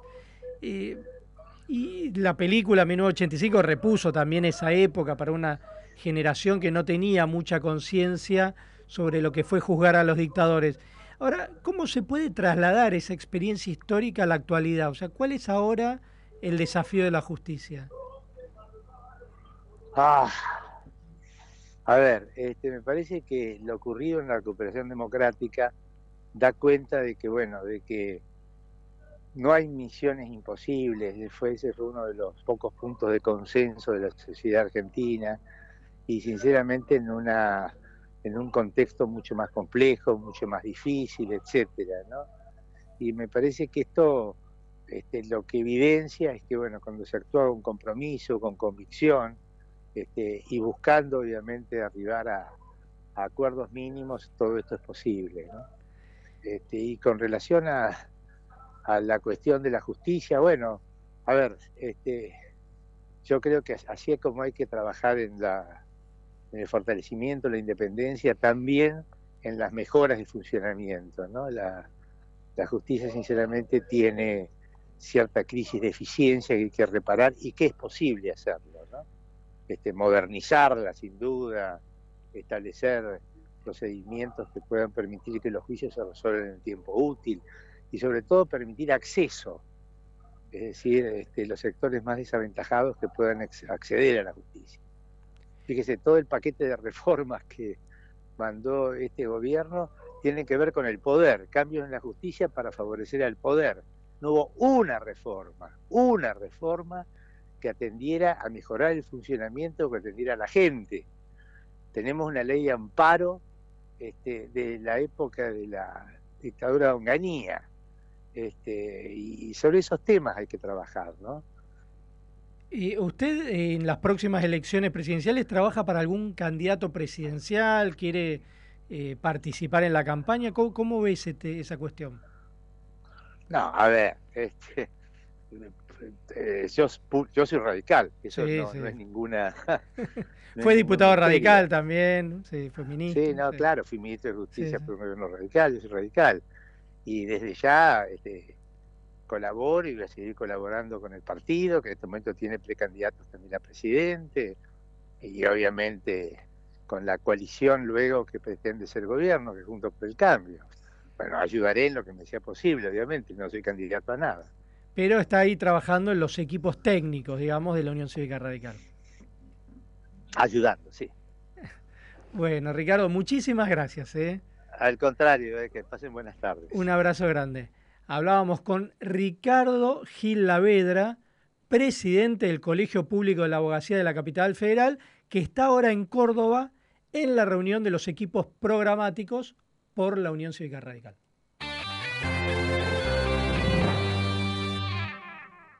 Ya llegó Ofertazos XXL. Hasta el domingo 21. Aprovecha puré de tomate check por 520 gramos a 135 pesos. Pasta seca check por 500 gramos a 159 pesos. 70% en la segunda unidad de almacén y perfumería. Y no te pierdas las 12 cuotas sin interés en todos los colchones. En Hiper Chango Más y Chango Más pagas menos y llevas más. Aprovechalo también en masonline.com.ar. Promoción válida para consumo familiar del 11 al 21 de mayo de 2023 o hasta agotar stock. Lo que ocurra primero. Terminar el secundario para mí es importante, yo no me animaba, me siento preparado para hacerlo y el día de mañana dedicarme a lo que me gusta. Volví estudiar. Si sos titular de Potenciar Trabajo, podés terminar tus estudios primarios o secundarios. Conoce más en www.argentina.gov.ar barra a estudiar Ministerio de Desarrollo Social. Argentina Presidencia.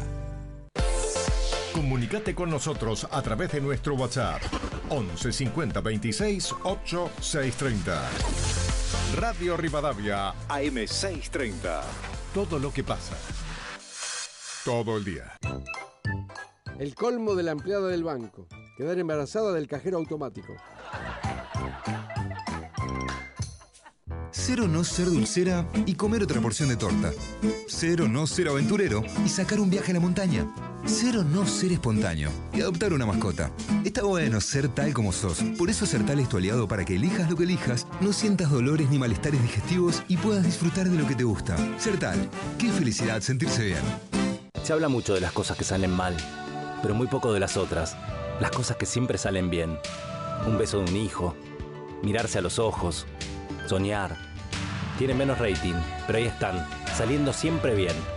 Como Matarazo, que siempre sale bien. Matarazo, elegís disfrutar. Para más información consulten www.matarazo.com.ar. Fideos de sémola de trigo candeal.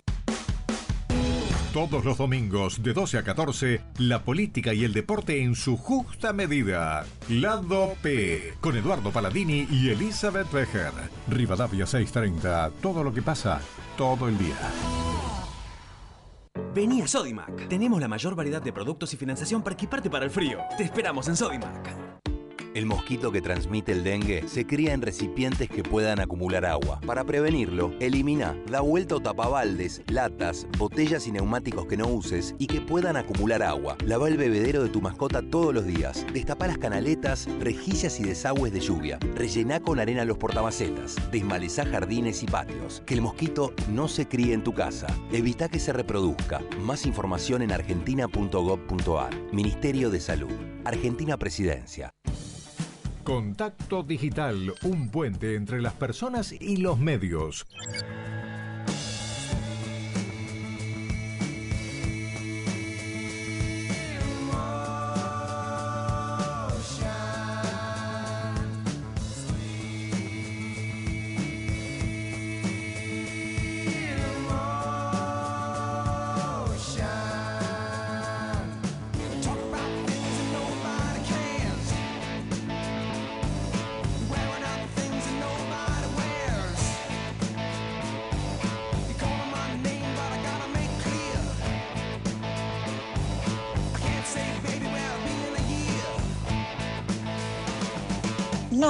Se va a presentar? Si no se presentó en 2019, Cristina. No se presentó porque sabía que perdía. Entonces, ahora menos, y con este desastre. Aparte, vamos a ser sinceros, sinceros, va a perder el frente de todos y va a perder la, la provincia. A ver, ¿qué gobierno ganó con una inflación semejante como la que estamos teniendo? Chicos, por favor, les habla Marta de Mar del Plata. Saludos.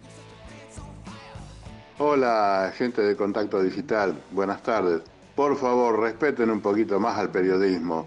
No digan que fue una entrevista esa charla que tuvo prácticamente monólogo, donde se autoelogió y se autoaduló. Lito, desde General Alvear, provincia de Buenos Aires. Buenas tardes. Eh, Yo creo que Cristina, con esta segunda intentona de reafirmar su no presentación a las elecciones, lo que está confirmando es el temor que tiene de perder.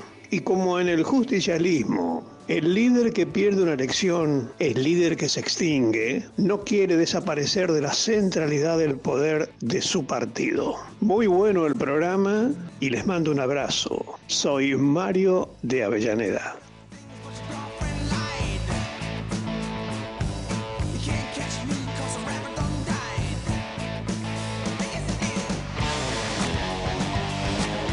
Bueno, muchas gracias a los oyentes y estamos de acuerdo con Lito de General Alvear. No fue eso una entrevista, realmente era una manera de chuparle las medias a Cristina Kirchner. De decirle, ay, que la gente la quiere tanto y que... la-". Era una cosa realmente, o sea, no fue una entrevista, estamos de acuerdo, fue como una charla de, de dos tías, digamos, ¿no? Donde se ponen a, ay, pero qué bien que te vi cuando... me-". Ah, eso no es una entrevista Que periodística. te, te tira flores Sí, con el pero- otro. Y lo peor de todo es que quien la hizo hace unos años atrás era muy crítico de Cristina Y ella Kirchner. se lo dijo en un momento. Claro. Sí, viste que se lo dijo. Y él dijo, no, bueno, yo cambié, o sea, sí, cambió, pero eh, un panqueque, podríamos decir, más que que un cambio, porque era hiper crítico, o sea, era anti-kirchnerista cuando estaba en polémica en el bar, y ahora es fanático de Cristina, o sea, un Es el elegido, porque ah, Cristina lo debe elegir un poquito o no. Y sí, lo- por eso lo eligieron para que le haga la entrevista. Porque... Además dice que ve el programa. Sí, sí, Sí, una sí. cosa. ¿Viste cuando algo te da eh, eso que decís, pero esto no, no es una entrevista periodística? Por eso cuando lo escuché a Lito, de General Alvear, 100% de acuerdo con nuestro oyente que dejó ahí su mensaje. Muy buena observación, Lito. Vamos con un mensaje de Jorge que nos escribe por YouTube. Porque les recordamos, estamos en YouTube, nos pueden ver además de escuchar. Estamos Ale. en YouTube ahí con las cámaras, muy bien. A mí se me ve de espaldas No. y a vos se te ve de perfil, medio Ajá. perfil. Así que acá estamos. Y porque hay distintas camaritas. Sí, Depende sí. que, que- cómo nos ponchan, Sí. ¿no? Es decir, no es como la tele, estamos un poquito no, lejos. Estamos lejos, pero acá está. Me Se voy a dar ve, vuelta ¿eh? para saludar. Acá estamos. Ahí estamos, ahí. Sí, ahí estamos. En YouTube nos buscan como Contacto Digital Radio Rivadavia AM630. Ahí estamos. Y les contamos que la gente va comentando, ¿no? Cientos de oyentes ahí. Pero un ahí. montón, ¿eh? muchísimo, me llamó la atención. Sí, y Jorge nos Ajá. dijo, soy Jorge de Pompeya, hace 40 años que no voy al teatro. Epa. Sí, sí, 40 años. ¿Y Ale. quiere participar en el sorteo? Sí, quiere participar por el sorteo. Anotado. Sí, así como muchísimos otros que ya dicen con quién van a ir directamente. Ah, bueno. pero- Con la madre, con la hija. Mira, este, por ejemplo, Griselda. Sí. Está muy bueno el programa. Me gustaría ir al teatro con mi hija. Gracias y saludos. Recordamos el teatro se llama Área 623, que queda en Sí. Pasco 623. Y La obra de teatro, ¿quién es Dostoyevsky? Sí. Otro mensaje de Alejandra de Caballito, que también participa. Dice, quiero ir al teatro con mi madre. Sería genial, quiero participar. Nos dice, nos robaron la alegría de vivir, el asado, el teatro, el cine y mucho más. Lindo programa, nos hacen ver cosas entre líneas. Y nos dice, quiere ir al teatro. Así que muy bien, Ale de Caballito. Y vamos con... Uno más, equipazo de contacto digital, buenas tardes. Genial el programa en todos los aspectos. Lo de Cristina es deplorable. Jamás se hará cargo de la cantidad de errores y horrores a los que nos está sometiendo desde hace 20 años, excepto los cuatro años de respiro que tuvimos. Felicitaciones por la excelencia y desearía participar por las entradas al teatro. Buen fin de, nos dice María Cristina de Caballito. Me sorprendió la cantidad de gente que está participando por las entradas de teatro. Sí, y mira, Miriam Sí. quiere participar también y nos dice quiere un saludito, porque nos escucha siempre, son mi corazón y mi compañía, nos dice. Un saludito para Miriam. Ahí y fue el hay que decir que ella también es nuestra compañía y nuestro corazón. Sí. Porque si no hablar. estuviera de ahí del otro lado, nosotros haríamos el programa para nadie. Claro que sí. Gustavo nos dice, hola Ale y Ceci, los escucho mientras ordeno un poco. No se estaría notando mucho mi trabajo, pero les hago el aguante, así que se ve que el orden está ahí medio... Vos sabés que a mí me A pasa lo mismo en mi casa. ¿Qué yo, eh, pasa? yo soy de ordenar todo. Sí. No, no te puedo ver dos vasos arriba de la mesa si hay una persona. Es como que todo tiene que estar además en un orden eh, equilibrado, es decir, si vos tenés, no sé, dos individuales de un lado de la mesa, tiene que haber dos del otro, todo tiene que estar medio Ah, simétrico. bueno, sí. Eh, soy un poco obsesivo en eso. Eh, pero entonces siempre siento que lo que ordeno no sirve porque está todo desordenado. Aunque realmente no lo esté. claro. Bueno, Ale, a, a veces para el orden hay que tener tiempo. Ajá. O no ser desordenado. Viste que a veces decís, bueno, no tengo tiempo y se te va acumulando. Bueno, tal vez si vas empleando poquitas cantidades de tiempo para mantener el orden, después no se te hace una torre de platos o de ropa o de cosas para hacer, ¿no? Bueno, a mí me pasa, tengo tres hijos, Claro, bueno. adolescentes, varones.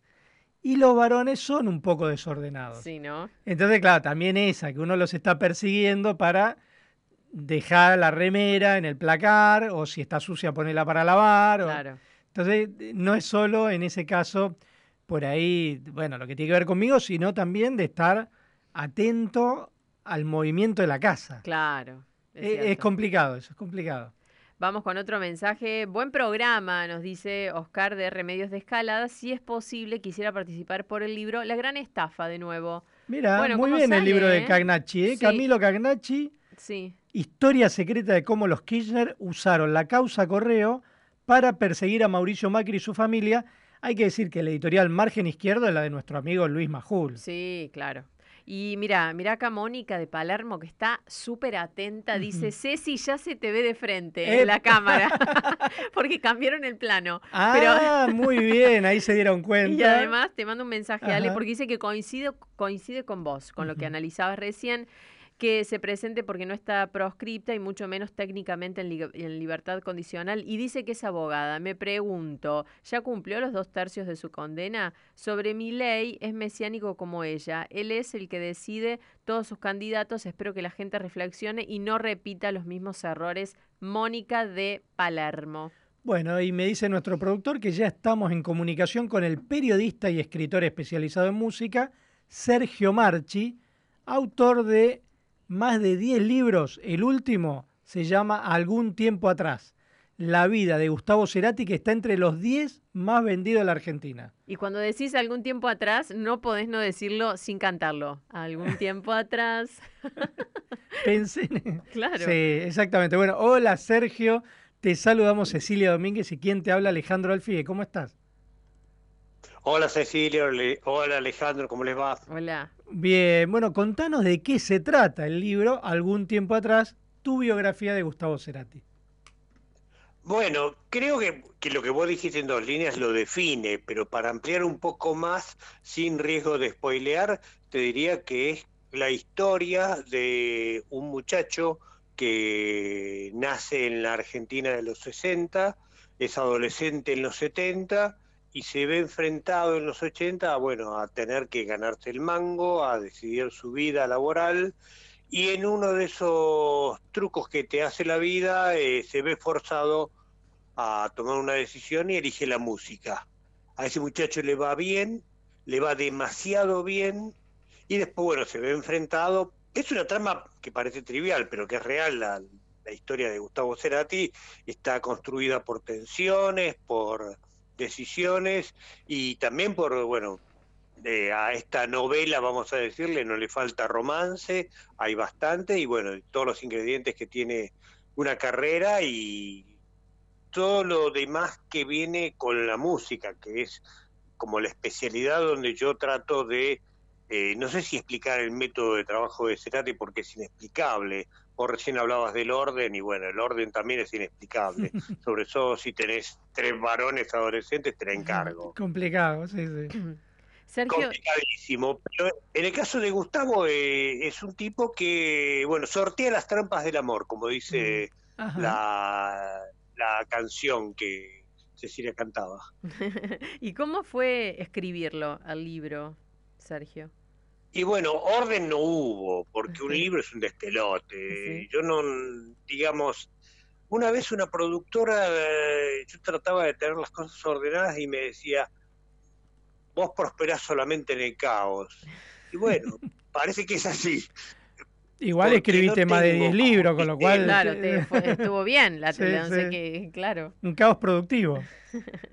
Eh, Sí, bueno, pero yo soy muy ordenado, en realidad, y soy, tengo, mm, digamos, soy muy disciplinado, lo que dicen los demás, no es lo que digo yo, yo creo que no tengo disciplina, no tengo orden, los demás dicen que soy ordenado y disciplinado, pero fue, estos libros uno no los disfruta mientras los escribe. Yo ahora estoy en el mejor de los mundos, cuando el libro ya salió, llegó a los lectores, tengo las primeras impresiones, le regalo libros a mis amigos, le regalo libros a la gente que participó, porque obviamente eh, merecen uno. Y es el, el momento más lindo así del libro, cuando ya terminaste y estás disfrutando, viste, es como cuando nació el bebé y te vienen a visitar y te felicitan. Claro, la producción después es estar investigando, escribir, eh, corregir. Vos, aparte, tuviste mucho tiempo acompañando a Soda Stereo, o sea, eh, participando en shows, recitales, charlas, entrevistas. Yo tuve una carrera que coincidió con la de Soda Stereo eh, y al estar especializado en música era inevitable que nos cruzáramos, que hubiera notas, que hubiera conciertos a los que yo fuera, que me invitaran a alguna gira, algún show, vi muchos shows de Soda Stereo, eh, tuve la suerte de verlos en lugares, no sé, hasta insólitos te diría, los vi en Paraguay, los vi en Nueva York, eh, entonces digamos, más que ser partícipe, fui un tuve una platea de lujo. podríamos decir, y charlé mucho con, con los tres, Soda Stereo, y después, bueno, con Gustavo en su carrera solista también. ¿Y, y cómo era Gustavo? Gustavo era un tipo, yo lo recuerdo como muy cálido, ¿no? No me parece que sea frío como se lo describió, o distante, glamoroso. Un tipo normal, yo podría haber sido su compañero de colegio tranquilamente, porque cuando charlé con la gente del San Roque, hablé con cinco o seis compañeros, sentía como que cuando ellos recordaban su tiempo con Gustavo, que fue su adolescencia, no era muy distinta a la mía. Gustavo era un pibe de barrio que le gustaba mucho la música, el rock, que tenía talento, que tenía facha, que no era tan bueno jugando al fútbol, pero que sí corría muy rápido y que atravesaba la misma edad adolescente como, como todo. Yo era de otro barrio, Gustavo era de Villortuza, y yo era de Flores, pero las vivencias eran más o menos la misma, algunas cosas de las que me hablaban de cuando iban a bailar a Zodíaco. Zodíaco, yo no sé la edad de ustedes, pero yo estoy en edad de recordar Zodíaco. Yo tengo nunca- 18 años. Está bien, Recién cumplidos. No, te digo jóvenes porque no importa el número, somos, somos jóvenes de espíritu. Pero te explico esta discoteca porque es fantástica Sí, y sí, es uno sí. de los recuerdos Sí, del libro. Zodíaco es, era una discoteca familiar que quedaba en la avenida Juan B. Justo, que tenía varios pisos y que vos ibas a bailar ahí, pero en los lentos vos tenías que agarrar a la piba con una sola mano y la otra detrás tuyo, porque si agarrabas con las dos manos venía un, un seguridad del lugar y te decía, no, no, no, y además estaban las madres de las chicas ahí vigilando. Ah, bueno. Claro, mira vos, ¿no? Y- Sí. y al conocer yo todo eso, cuando me lo contaban eh, los muchachos de San Roque, intercambiábamos cosas, recuerdo que tenemos cada uno. A mí me lo contaron, yo no, no iba a Zodíaco, yo Ujú. era un rockero militante y no iba a bailar. Entonces podía recon- pude reconstruir muy bien todo lo que fue la, la infancia, la adolescencia y la primera adultez de Gustavo, que no se conocía tanto. ¿Y, y por qué se separó Soda Stereo? Y porque fue mucho tiempo, básicamente te- una respuesta corta sería asimetría de ingresos por derechos de autor, el Ajá. compositor era Gustavo, Claro. entonces los demás solamente cobraban cuando tocaban. Eh, Gustavo tenía otra fuente de ingresos porque componía los temas, y bueno, y eso era discutido por Seti y por Charlie Alberti, que en realidad las canciones salen de la sala de ensayo y todos participamos, pero el que hacía las cosas era Gustavo y además Gustavo se metía mucho en lo que era eh, el arte de tapa, las fotos de prensa, estaba en todos los detalles. Y los demás, bueno, tenían a un integrante de la banda que era muy bueno haciendo eso, ejerciendo su liderazgo. Pero bueno, eh, esas discusiones eh, por, por los ingresos, algunas discusiones musicales y cierta tiranía que a veces ejercía Gustavo sobre sus compañeros, fueron cargando la cosa de tensiones hasta que ya no dio más y Gustavo dijo, bueno, basta eso de estéreo. Y los demás no querían cortar la banda y eso, bueno, pudrió la relación. Sergio, ¿y hubo algo más allá de, de haberlo conocido y de haber investigado y de haber estado con, con su entorno, haber hecho entrevistas? ¿Hubo algo que vos dijeras, ah, mira, habiéndolo conocido Gustavo, escribiendo este libro descubrí que o vi algo que no había visto antes? Lo que pasa es que vos cuando haces un libro de estas características, y recién hablaba Alejandro creo que de la obsesión, yo me pongo muy obsesivo, yo soy un obsesivo total y esa obsesión está al servicio de mi trabajo. Entonces cuando yo quiero viste, encontrar, no sé, el, el olor, el olor a pata de Cerati, si es posible. claro. Entonces, trato de meterme en todo, pero no es algo que yo no conozca, porque yo ya conocía la, la obra de Soda Stereo, Claro. las canciones de Gustavo, eso lo conocía bien. Pero cuando vos te metes en un proceso de esto, lo que descubrís es la verdadera dimensión de, de- de los asuntos. Bueno, entonces descubrís que Gustavo eh, no era un obsesivo eh, menor, era un obsesivo marca cañón que Gustavo tenía un talento formidable, ya lo sabemos, pero no sabemos cuán formidable era su talento. Entonces vas descubriendo esas cosas cuando te metes con lupa en la investigación, que es lo que a mí más me gusta, la investigación. Después la parte de la escritura sufrís un poco porque decís, no hay otra frase mejor para contar esto, sí, no, bueno, no se me ocurre, ay, quiero un café. Claro. Esas, esas son las cosas que, que, digamos, la escritura, no sé si la disfrutás. Y aparte a esta hubo que meterle pata porque la compañía me, me dijo si salíamos en, en mayo, que salíamos así simultáneos con toda Latinoamérica. Después, bueno, hubo desfasajes en las ediciones, pero ya el cono sur lo tenemos copado, Argentina, Chile y Uruguay. Ahora vamos por Colombia, Perú, México y los demás. Pero hubo que escribir bastante. Entonces, viste, la, la vida de un tipo que escribe y se dedica a eso, y sobre todo después de salir de la pandemia, eh, se reduce a los cursos que doy online y a la escritura. Entonces cada vez daba menos cursos y más escritura. O sea, una soledad total. Claro. Pero Sí. es el único modo de hacer el trabajo. Eh, trabajo de un escritor es tremendamente solitario. Estar solo y bueno, escribir. Sí, sí. Uy. Hola. Uy, ahí me parece que. Hola, sí. Sí, Ahí ahí, te sí. recuperamos. Sí, ahí. Sí, lo que pasa es que hay un delay. Sí, hay Ah, un, chiqui- un poquito de, de no, pero te delay. escuchábamos Es perfecto, ¿eh? cortito, chiquito. Sí, lo que les decía es que, bueno, después de terminar ese trabajo y salís a la calle y querés volver a estar solo en tu casa y descansar de todo lo que haces, Mm. yendo a notas, hablando con gente, etcétera, etcétera. Y vos, eh, bueno, antes escribiste un montón de libros, el anterior había sido sobre Luis Alberto Spinetta. Eh, ¿Qué es el Sí. rock nacional para, para vos, para la Argentina, digamos? Porque no sé si todos los países tienen un rock nacional como el que tenemos acá. Sí, rock nacional, a mí no me gusta la palabra rock nacional, me suena así, medio facha, medio que somos la única nación en la tierra. Por eso yo, como, como dice Lito Nevia, yo le digo rock argentino. Ajá, todos rock los argentino. países tienen un rock, pero no todos los países tienen un rock tan poderoso como el que tuvo Argentina, que bueno, Argentina es una potencia en Latinoamérica, es número uno. Después de Soda Stereo, justamente, es la punta de lanza por la cual podemos exportar a Enanitos Verdes, a Miguel Mateo Saz, Rata Blanca, un montón de, de- de bandas. Pero no hay muchos países con un rock tan potente e idiosincrásico. El tema es que nosotros logramos hacer una hazaña que después sirvió para todos, que es domesticar las letras de rock en castellano para que suenen tan bien como suenan en inglés. El rock es un producto de una anglosajona y, y el idioma inglés es mucho más musical. El castellano es mucho más duro, más entrecortado, eh, y tenés que hacerlo de manera lo que suena, oh baby, baby, acá, nena, nena, te suena medio tonto.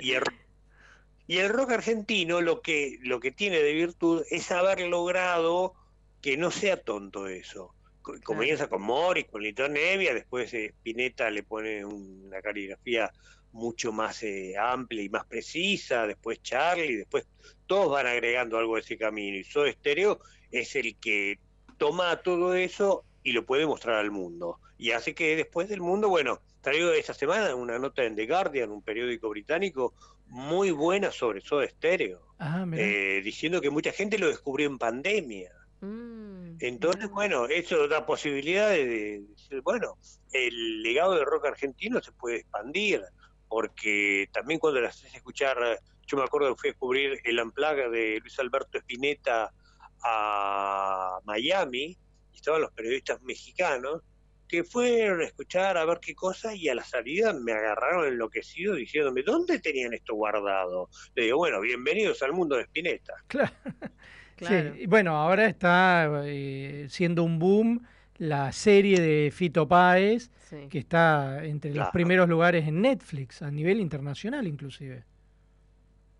Sí, no sé cómo anda internacionalmente, pero bueno, el- la serie de Fito despertó todo un nuevo interés por el rock argentino. Mm. Claro, lo despertó porque es una serie que es muy vista, pero esa época es muy, digamos, es como lo que pasaba antes con, con fines de los 60 y los primeros 70, que uno pensaba en ese país donde había pobres y no había pobreza, eh, donde la clase media, digamos, llegaba a fin de mes y por ahí se podía dar un lujo de ir a veranear a, Mar del Plata o a alguna ciudad balnearia o a Mendoza, siendo el caso. eh, es como una añoranza de un país mejor. Y creo que esto también tiene un relato, un correlato sociopolítico, socioeconómico, como lo quieras ver, de que hubo un tiempo que fue hermoso, eh, parafraseando a Charlie García, que fue ese de post Malvinas hasta la llegada de la democracia, que fue, yo lo viví de lleno porque ahí comenzaba como mi, mi, mi vida laboral dentro del rock. Yo igual había comenzado antes, yo comencé a trabajar a los 11 años, en el 74. Pero todo ese tiempo, desde que perdemos Malvinas hasta que ganamos la democracia, fue de mucha ebullición y mucha cosa nueva dentro del rock argentino. Sergio. Entonces me parece que la serie ve eso.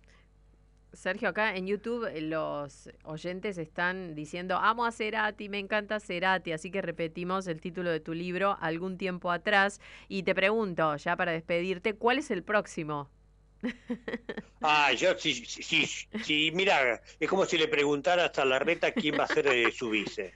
No te lo va a decir. No me lo va a decir. Bueno, me lo No, jugaba pero yo sí igual. te puedo- yo, si la pregunta la tenés que hacer, Sí. obviamente, es de rigor periodístico, pero no sé, no creo que vaya a ser una biografía de estas dimensiones, bueno. porque son libros, son libros muy grandes, muy esclavizantes. Claro, sí. Estás tres, cuatro años con alguien, y yo ya hice Charlie, Sí. Papo, Spinetta y Gustavo. Eh, yo creo que lo próximo va a ser ficción. Bueno, Tengo una novela ahí Sí. dando vueltas en la cabeza. eh, y bueno, vamos a ver eh, qué sale. Por ahí es una porquería, por ahí no, pero eh, los gustos hay que dárselos en Sí, pero vida. Sí, claro. Sí, aparte, bueno, vos ya has escrito tantos libros que hay un público lector para Sergio Marchi. Sí, vamos a ver qué dicen de la novela. Capaz que me dicen le falta rock. Y bueno, la idea es, la idea es justamente si yo hago un libro de ficción sobre un periodista que escribe sobre música. No, bueno, Flaco, estás contando tu Claro. autobiografía. Eso es como esos libros de escritores donde el personaje es oh, oh, un escritor. Justo. Sí. Bueno, y te- No me gusta eso, va a ser completamente distinto, no va a tener nada que ver. Seguramente el rock and roll va a estar en acción, pero no en, en los hechos. Claro. Bueno, Sergio, muchísimas, pero muchísimas gracias y volvemos a recomendar el libro algún tiempo atrás, La vida de Gustavo Cerati.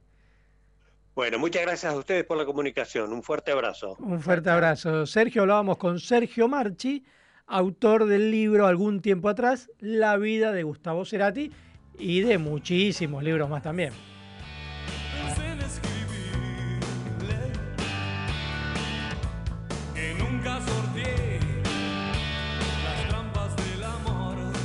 Contacto Digital, un puente entre las personas y los medios.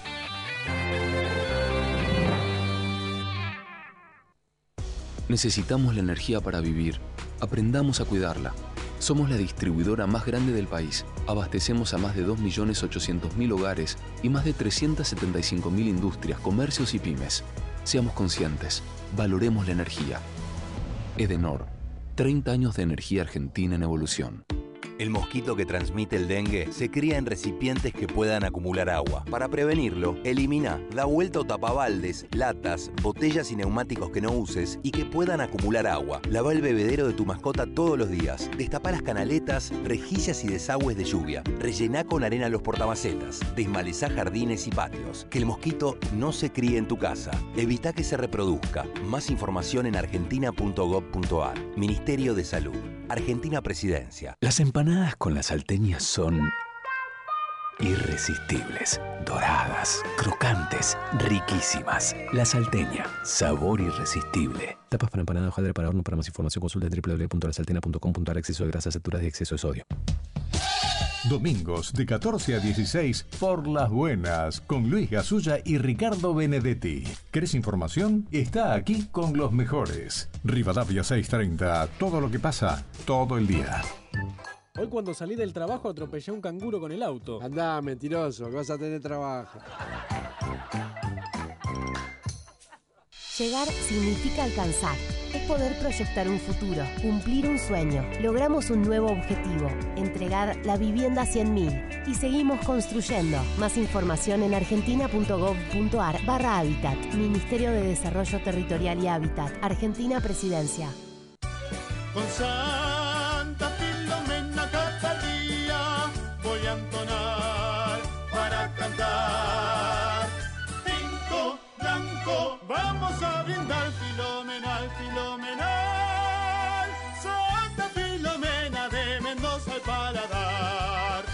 Filomena, único, un vino filomenal. Red con moderación, venta a menores de 18 años.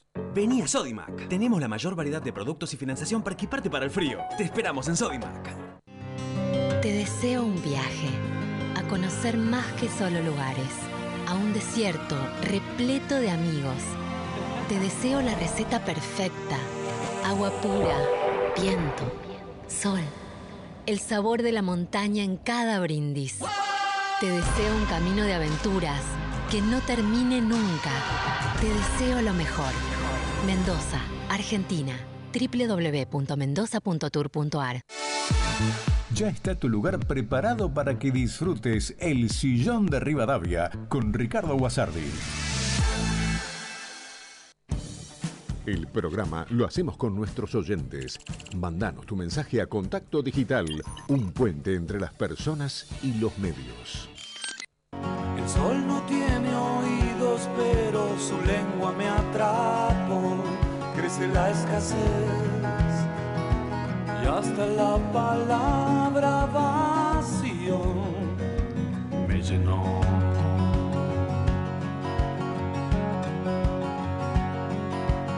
Otra ruta. Buenas tardes, Radio Rivadavia.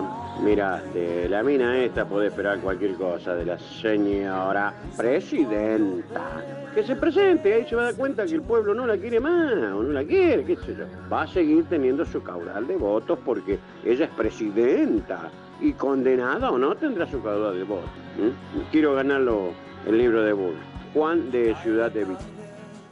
Buenas tardes, mi nombre es Alejandro de San Miguel. Esta señora es una persona muy astuta. Todavía sigue sondeando en las provincias cómo le iría si se presenta o no. Por eso no lo tiene definido. Igualmente, la presencia de ella es culpa de los peronistas, que a pesar de haber sido vejados, le dieron sus votos.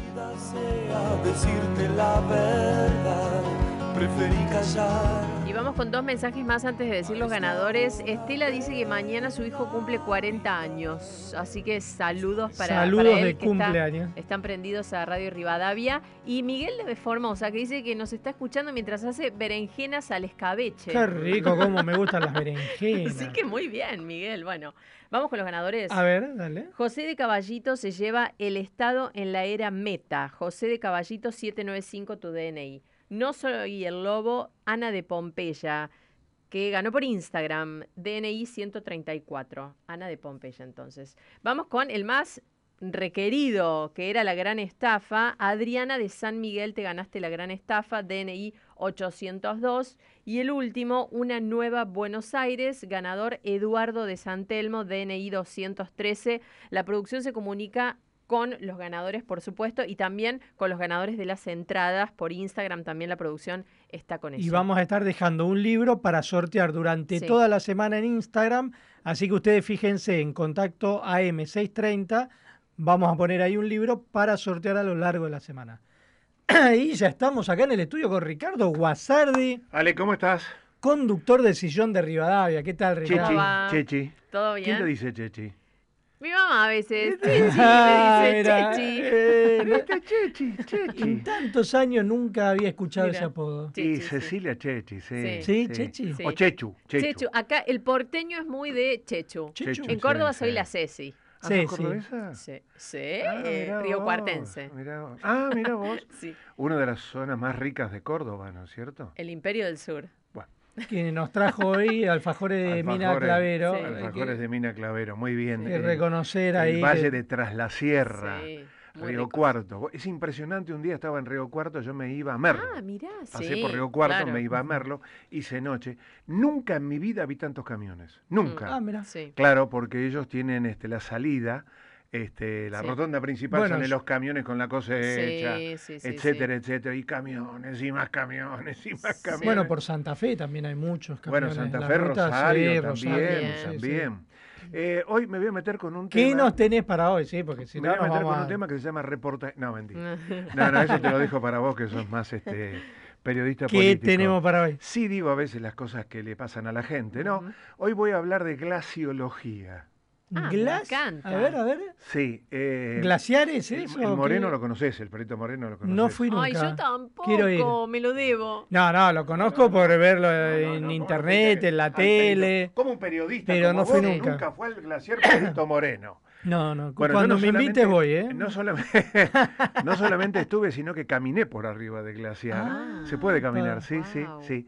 Pero está retrocediendo y es uno de los este, reservorios Sí. de agua dulce más importantes de América y el mundo. Es agua dulce. Sí, eso. claro. Sí. Eh, está retrocediendo 7 metros por año, es una barbaridad. montón. El- el- los bloques de hielo se van contrayendo producto del cambio climático. Ah. Este, van a pasar miles y miles de años para que nos quedemos sin agua, pero de cualquier manera es un tema que lo tenemos que cuidar y hay formas para cuidarlo. Muy bien, Muy eh, te digo, nos quedamos acá escuchando el sillón de Rivadavia, Dele nomás. a Ricardo Guasardi y nos estamos yendo. Hoy estuvieron Facundo Raventos y Joaquín Pérez Laudicio en la producción periodística, Camila González en la operación técnica, J. Castro en edición y Matías Muñoz en redes sociales. Chau Ceci, hasta luego. Chao, buen fin de Ale. Chau Amarillo- Ricardo. che, amarillo patito, ¿Eh? Mario Patito. verde botella. No, y no, no digamos más. ¿Cómo Bueno, que tengan un muy buen fin de semana. Esto fue Contacto Digital, un puente entre la gente y los medios.